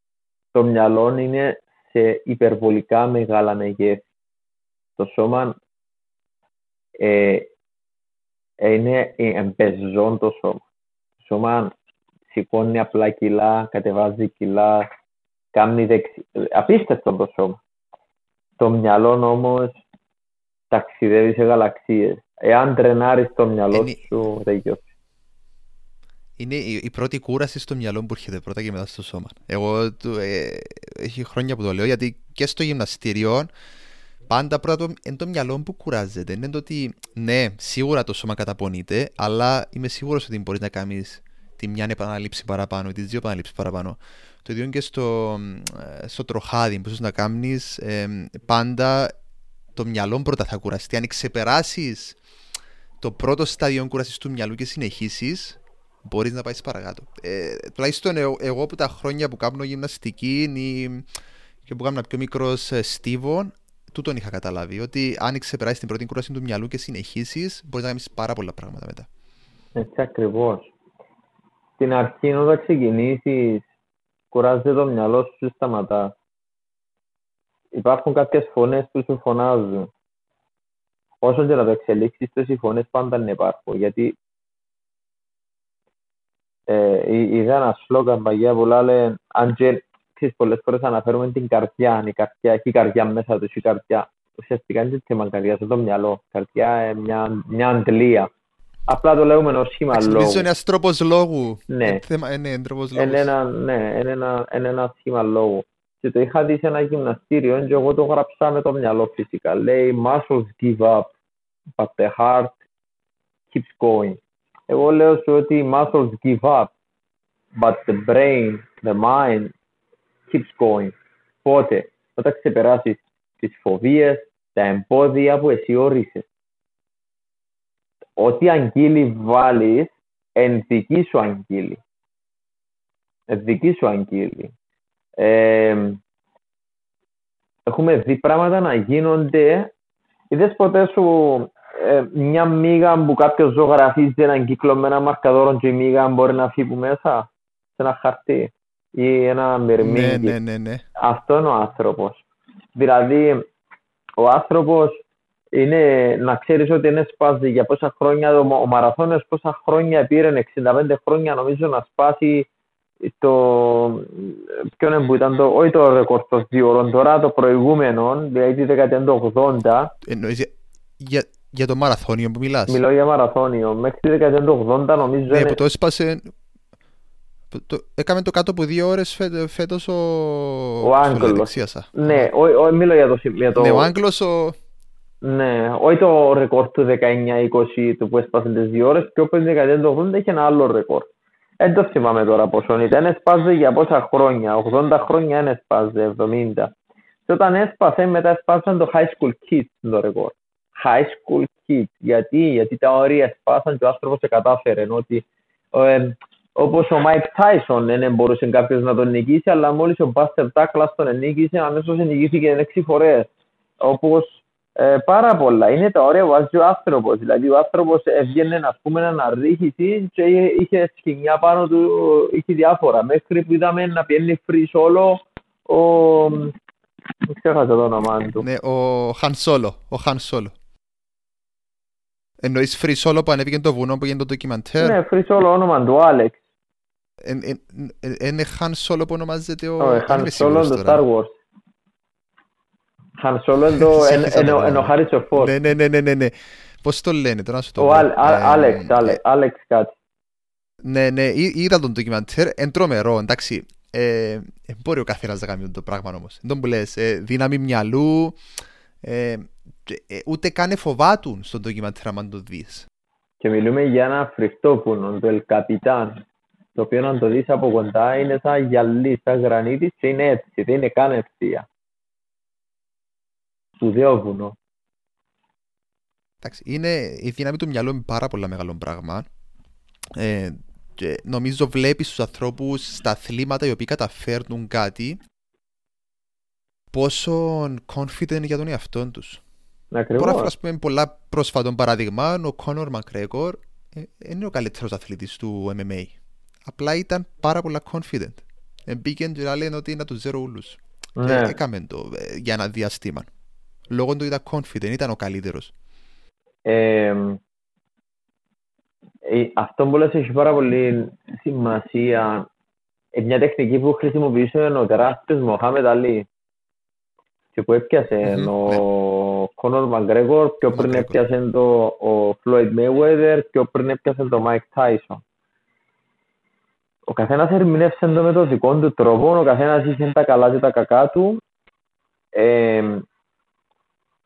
είναι ένα πράγμα και δεν είναι τυχαίο πως τους αναφέραμε, είναι μαχητικοί μαχητές. Δηλαδή, εντάξει, στο ποδόσφαιρο ε, ε, δύσκολο να αφήσει να πεις μια εντεκάδα από τόσους παίχτες είμαι ο καλύτερος των εποχών, εκτός αν όντως είσαι να το αποφασίσει ο λαός.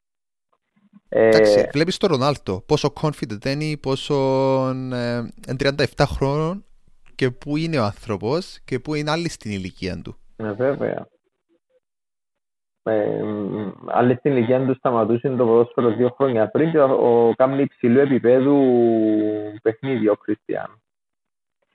Ε, και συνεχίζει, δηλαδή λέει το ότι να πάει μέχρι τα ελάλεντο του το πράγμα ότι θα συνεχίσει να παίζει, ελάλεντο νομίζω τα 30 του ότι θα με βλέπετε. Αφού ε, ε, μπορεί πάρα πολύ εύκολα να παίζει μέχρι τα 45 το Κριστιανό, δηλαδή όχι μέχρι τα 30, δηλαδή έχουν αλλάξει τόσο πολλά τα πράγματα πλέον. Αλλά στο κομμάτι του confident, εγώ πιστεύω ότι αν καταφέρεις να βάλεις το σώμα σου, το μυαλό σου, συγγνώμη, σε μια κατάσταση, όχι να ξέρω ότι είμαι ο καλύτερος των εποχών, στο να, να μπεις σε ένα κομμάτι το οποίο να νιώθει ατρόμητος για εκείνη την περίσταση. Είναι σπουδαίο πράγμα.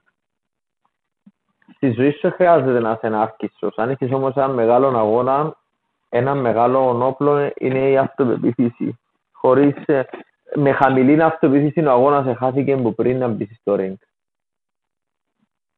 Δεν το έχουμε δει πόσες σε, σε ό,τι κάνεις στη ζωή σου. Ο Κονόρ Μαγκρέγκο όταν έπαιξε με τον Άλτο, τον Βραζικιάνο, με την, με το, που έκαμε την κίνηση, ένα-δύο, ένα-δύο, και χτυπά τον, ας πούμε.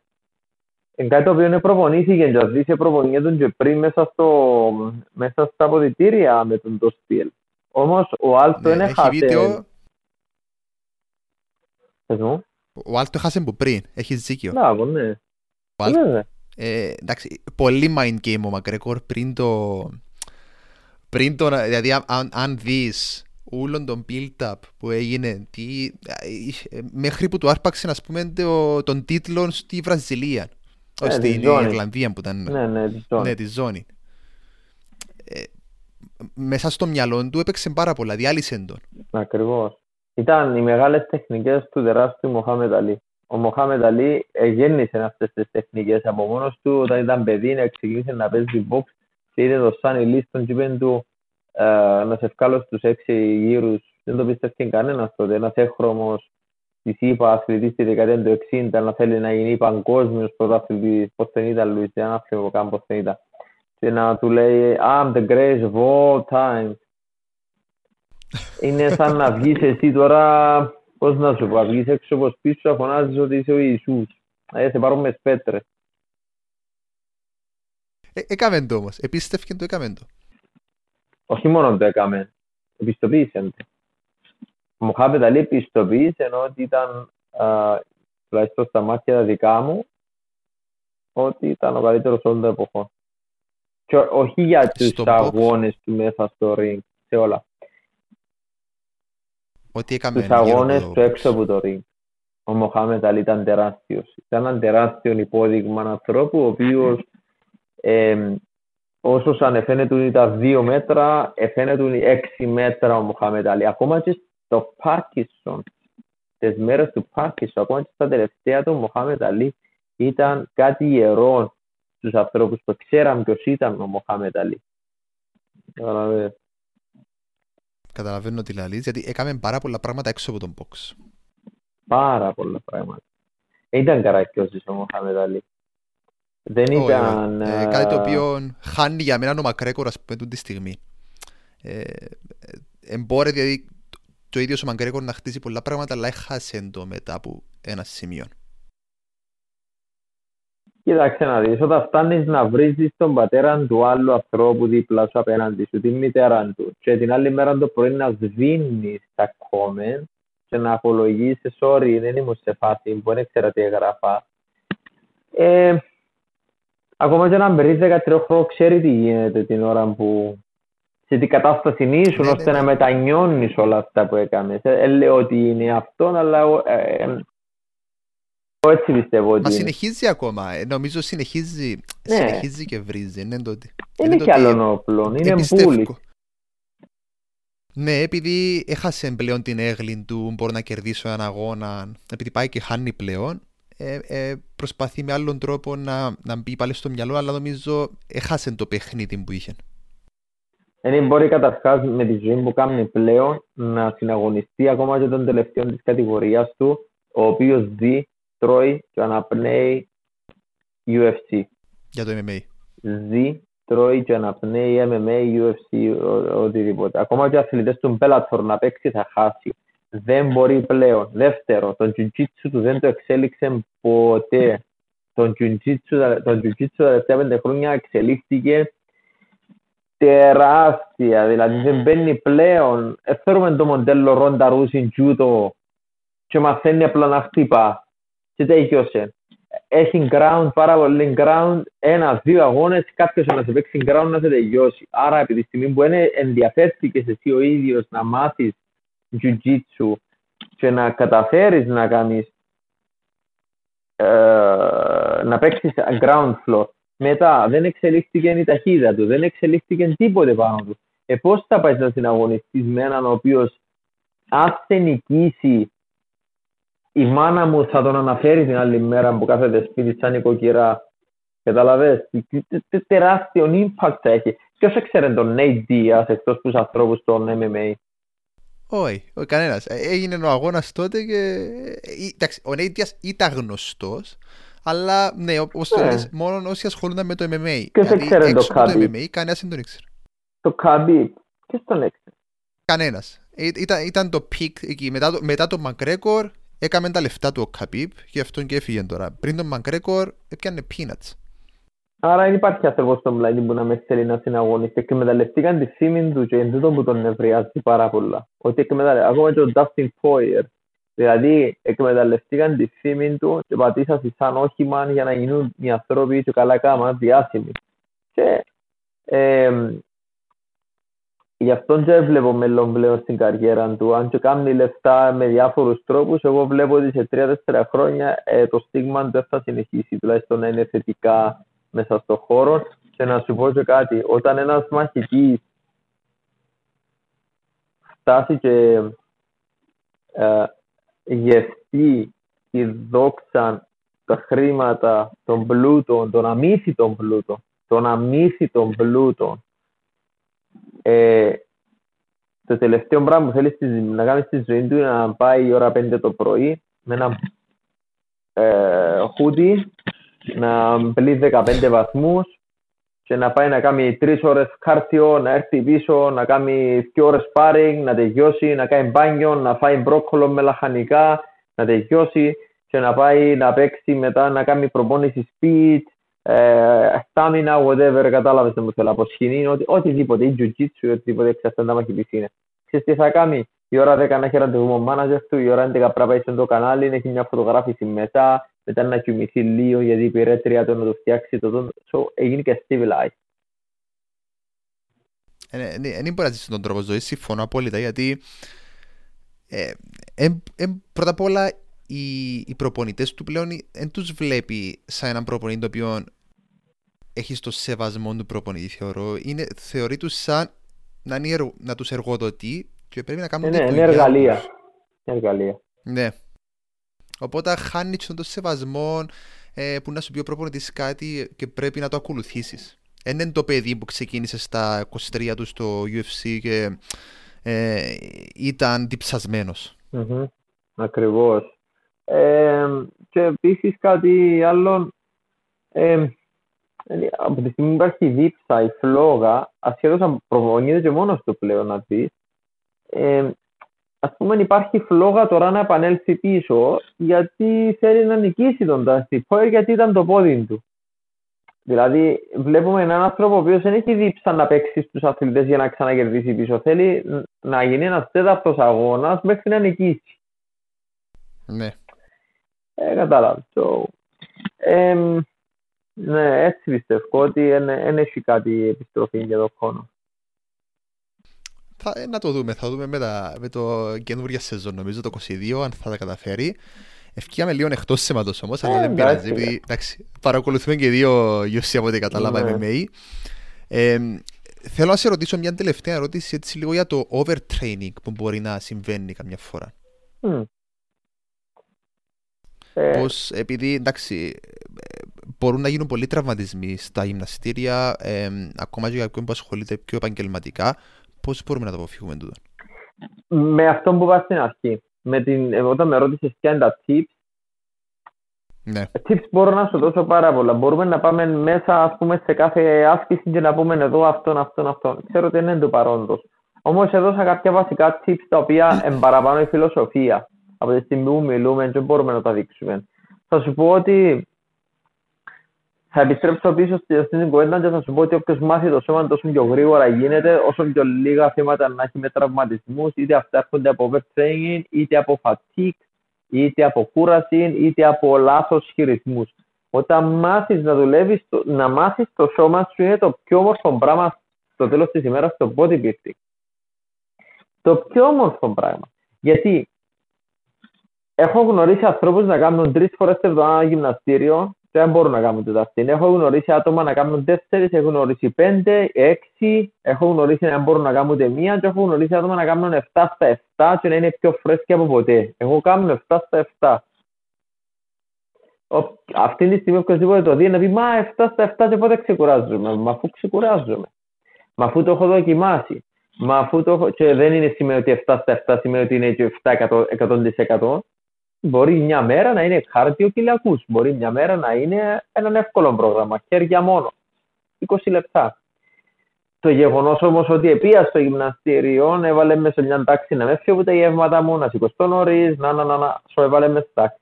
Το, το κομμάτι του overtraining ουσιαστικά τι γίνεται; Το overtraining ε, μπορείς να δοκιμάσεις κάποιος να κάνει τρία σετ την εβδομάδα λέω για το overtraining, για απλά για να μην είχαμε την πάυση, ότι μπορείς να δοκιμάσει ναι, ναι, ναι. το σώμα, το σώμα θα αντιδράσει. Αν κάνεις 4 σετ, 15 επαναλήψεις, και έρθει φατίκ, έρθει κούραση, σταμάτα το. Δοκίμασε 8, δοκίμασε 10. Έχει ανθρώπους που στις χαμηλές επαναλήψεις δουλεύει πάρα πολύ καλά το σώμα τους. Έχει ανθρώπους οι οποίοι στις ψηλές τους σκόνει πολλά ωραία το σώμα τους.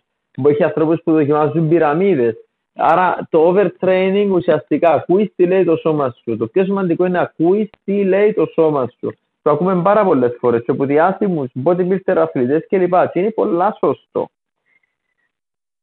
Όταν ακούς το σώμα σου, τι σημαίνει; Δεν μιλά το σώμα, απλά δείχνει σου και λέει σου: Είμαι κουρασμένος σήμερα, πρέπει να ξεκουραστώ. Εσύ συνεχίζεις να το πιέζεις, να το πιέζεις, να το πιέζεις, να το πιέζεις, όμως κάποια στιγμή να γίνει το boom. Εάν δεν είναι σε περίοδο προετοιμασίας, δεν έχεις την ευχαίρεια αν είσαι πίσω σε αυτά που πρέπει να προλάβεις.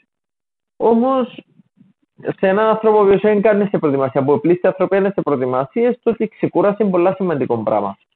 Εγώ βρίσκω τρόπους να ξεκουραστώ μέσα από τη σωστή ζωή που κάνω όλη μέρα εντάξει, δεν κάνω χειρονακτική δουλειά η οποία να με, ας πούμε, να κουβαλάω κυβότια 8 ώρες και να πρέπει να πάω γυμναστήριο. Επειδή όμως κάνω μια δουλειά γραφειακή, μου επιτρέπει να ξεκουραστώ, να φάω ό,τι ώρα θέλω, να κοιμηθώ ό,τι ώρα θέλω. Κοιμάμαι και το μεσημέρι, δηλαδή πριν το γυμναστήριο. Γυμναστήριο πάω απόγευμα. Και το βράδυ κοιμάμαι έναν 7 ώρο ε, ή 8 ώρο. Το απόλυτο, εντάξει, το 8 ώρο νομίζω το απόλυτο. Ακριβώς. Ναι, και όποτε θέλω. Εγώ είμαι ένας άνθρωπος ο οποίος μπορώ να πιέσω πάρα πολλά το σώμα. Όμως τι μέρες που νιώθω ότι δεν θέλω να το πιέσω ή το σώμα φωνάζει, δηλαδή θέλω να ξεκουραστώ, θα του δώσω την κατάλληλη ξεκούραση που χρειάζεται, γιατί αυτό είναι μια μέρα, μια εβδομάδα ή ένας μήνας. Όσο χρειαστεί. Όταν το σώμα μιλήσει και πει είμαι έτοιμος, θα είναι έτοιμος. Ε, ε, σημαντικό τούτο και με το επαναλήψεις, δηλαδή κάποιοι ξεκινούν να κάνουν γυμναστήριο και ε, επαναλήψεις στα βάρος. Θέλουν να πάνε από τα 10 κιλά στα 50 κιλά σε μια εβδομάδα. Mm. Μεγάλο λάθος. Μεγάλο λάθος γιατί το σώμα ακόμα δεν μπήκε στην κατάσταση που πρέπει να μπει.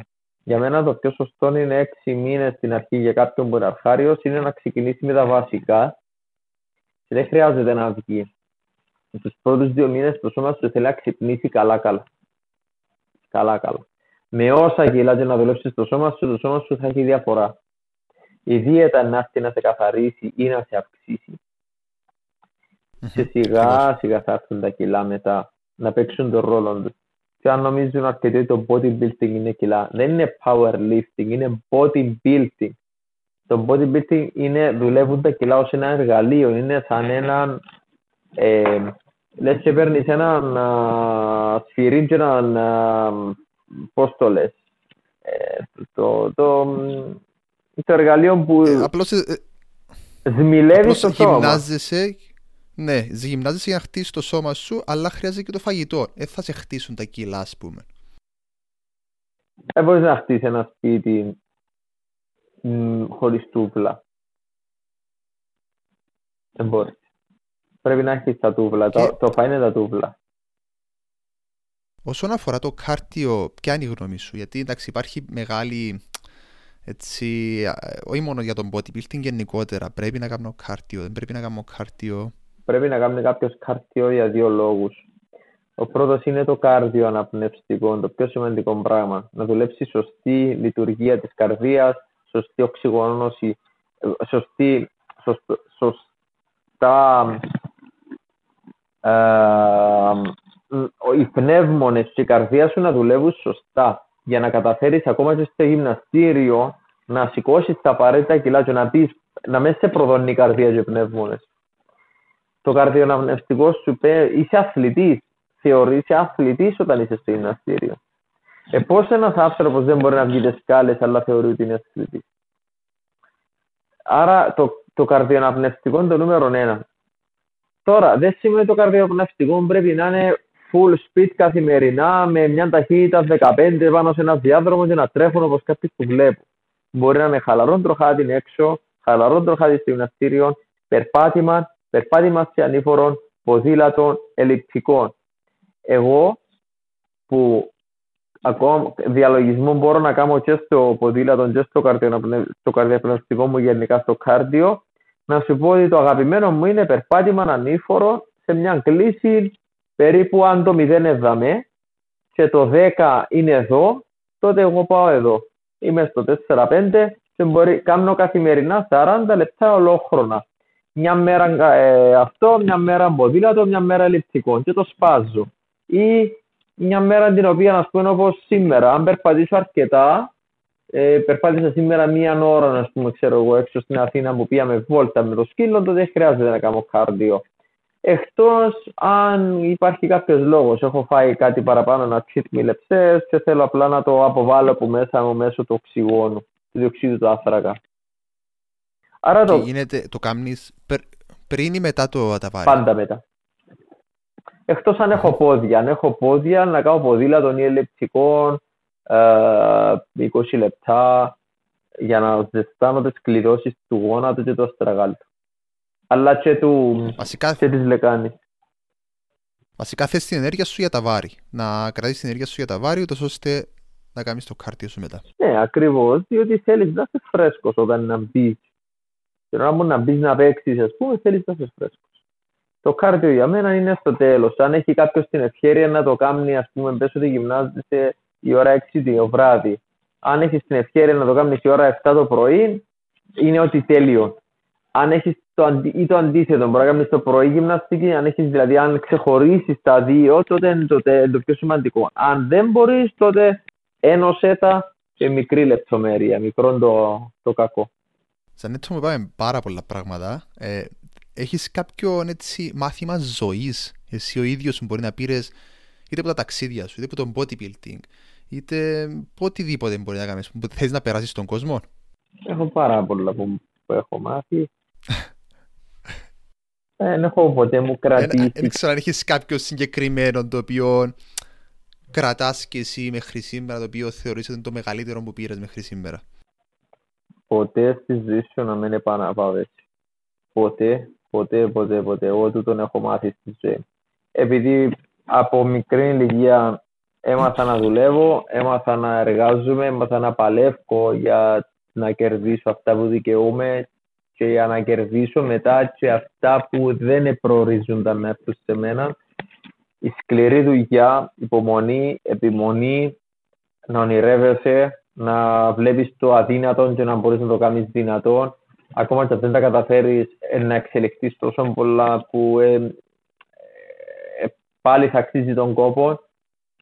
Ε, να δώσω ένα παράδειγμα έτσι μικρό, θέλεις να αποκτήσεις μια μαύρη ζώνη σε, ένα, ε, σε πολεμικές τέχνες, εντάξει, δεν τα κατάφερες στη ζωή σου. Και πιάσες την προηγούμενη που είναι η γκρίζα ή καφέ ή οποιαδήποτε άλλη ζώνη είναι. Είναι σπουδαίο πράγμα. Το ότι σου 10-12 χρόνια σε μια πολεμικές τέχνες που λάτρευες να πιένεις και πιένες, έκαμες άλλους αγώνες, έκαμες άλλες τέχνες, έφυγες άλλες ζώνες. Κατάλαβες. Άρα το ταξίδι είναι μέτρησε για μένα όλα αυτά που ανάφερα πριν, ε, τούτα είναι τα μαθήματα ζωής. Ποτέ σου να μην επαναπάβεσαι, δεν θεωρήσει τίποτε δεδομένο. Η ζωή είναι ένα πράγμα το οποίο σκέφτομαι ότι πριν 45 λεπτά που ξεκινήσα μια ώρα και 30 λεπτά, wow. πριν μια ώρα και 30 λεπτά, η ζωή μας άλλαξε και το δύο πλέον. Και εκείνη τη στιγμή πριν 1,5 ώρα που ξεκινήσα δεν υπάρχει πλέον.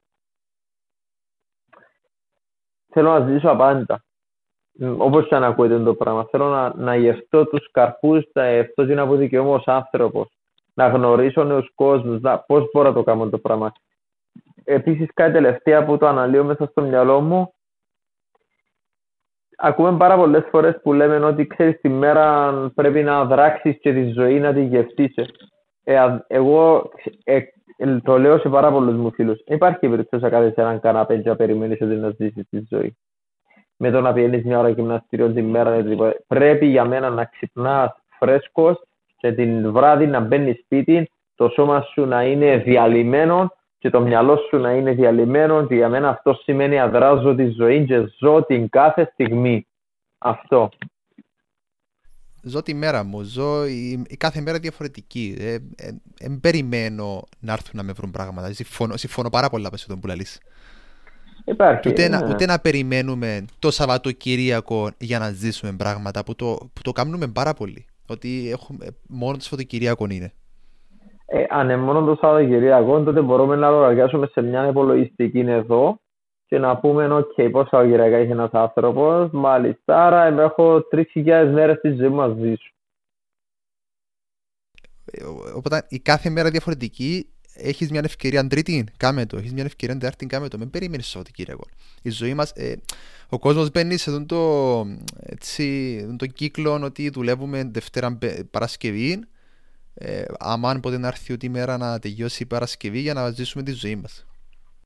Είναι ένα, ένα σχήμα λόγου που έχουμε εμείς οι ανθρώποι. Δηλαδή είναι το, το πράγμα το ότι αν έρθει η Παρασκευή, η Πέμπτη πλέον ονομάζουν την Παρασκευή, η Δευτέρα είναι η άχαρη μέρα. Γιατί είναι άχαρη μέρα η Δευτέρα; Εγώ δουλεύω και Σαββατοκυριακά. Μ' αρέσει να ανοίγω τα email μου, να κάνω τον καφέ μου, να βάζω κάτι να παίζει μουσική και να δουλεύω. Εντάξει, μου το παρέχει η δουλειά μου το πράγμα. Αλλά θέλω να σου πω ότι εγώ ενδιαφέρω μέρα. Η Τετάρτη και η Παρασκευή, ο Σάββατο και η Δευτέρα για μένα είναι το ίδιο. Φυσικά είναι άλλη χάρη το να ξυπνάς το Σαββάτο και την Κυριακή το πρωί, αλλά δεν παίζει τόσο μεγάλο ρόλο στη ζωή μου. Θέλω να ζω καθημερινά όπως είναι η Δευτέρα να είναι και η Παρασκευή μου. Συμφωνώ. Σαν έτσι νομίζω μπορούμε να μιλούμε για ώρες. Ναι. Ε, έχεις πάρα πολλά ενδιαφέροντα θέματα. αλλά σε ευχαριστώ πάρα πολύ για σήμερα. Ε, εγώ σε ευχαριστώ. Οπότε θέλεις μπορούμε να κάνουμε ένα be part. Φυσικά. Φυσικά. Νομίζω αν έχουμε ερωτήσεις μπορεί να χρειαστούμε κάποιον be part ή αν έχουμε, επειδή έχουμε να μιλήσουμε ακόμα και τα αξίδια που έχεις να κάνεις πάρα πολλά πράγματα. Ε, όποτε θες, εγώ είμαι διαθέσιμος και υπάρχουν πάρα πολλά πράγματα που μπορούμε να πούμε για διάφορα κομμάτια. Ε, είπαμε τα πιο βασικά. Ε, θεωρώ ότι... Μπορούμε να κρατήσουμε. Ε, μπορούμε να κρατήσουμε κάποια το επόμενο. Αν θα κάνουμε δεύτερο, ας πούμε, ε, ξέρω ότι ασχολείσαι με πάρα πολλά πράγματα. Έψαξα σε λίγο πριν να κάνουμε το podcast. Οπότε, αν χρειαστεί να κάνουμε ένα δεύτερο, μπορούμε να αναφέρουμε. Ε, έχει, ο Ζανέτος έχει ένα τρομερό podcast, το Zulucast, όποιο θέλει να το ακούσει. Να το, πω, να το βάλω και στα σχόλια από κάτω. Το οποίο καλεί πολύ κόσμο και συζητάς για διάφορα θέματα. Είναι μόνο ένα, μια εθιματολογία σου. Ναι, αν δεν, αν δεν, πάρα πολύ για σήμερα. Αν δεν ευαρεθήκαν τώρα την ένα μισή ώρα μου που μιλούσαμε, μπορούν να, μπορούν να μπουν να μας ακούσουν στο, στα podcast. Αυτό είναι και ο τέλος του σημερινού επεισοδίου. Ελπίζω πραγματικά να πήρες πάρα πολλά μηνύματα για την αυτοβελτίωση, για το τρόπο σκέψης που έχουμε πολλοί άνθρωποι και πώς αυτός πρέπει να αλλάξει. Αν σου άρεσε το σημερινό επεισόδιο, θα το εκτιμούσα πάρα πολύ αν πας κάτω και αφήσει ένα review, ιδιαίτερα αν είσαι στο Apple Podcast. Υπάρχει χώρος που πας κάτω και αφήνεις ένα review για το επεισόδιο, γράψει κάποια σχόλια και αυτό μας βοηθάει τόσο να μάθουμε μέσα από τα λάθη μας, αλλά και να ανεβούμε στα charts ώστε περισσότερος κόσμος να ακούσει αυτό το επεισόδιο. Επίσης, κάνε ένα subscribe γιατί περισσότερα επεισόδια έρχονται κάθε εβδομάδα, ούτως ώστε να μαθαίνεις για καινούρια πράγματα για την υγεία αλλά και για τη διατροφή. Ευχαριστώ πολύ που άκουσες το σημερινό επεισόδιο. Καλή εβδομάδα να έχεις και θα πούμε την επόμενη εβδομάδα με ένα καινούριο επεισόδιο.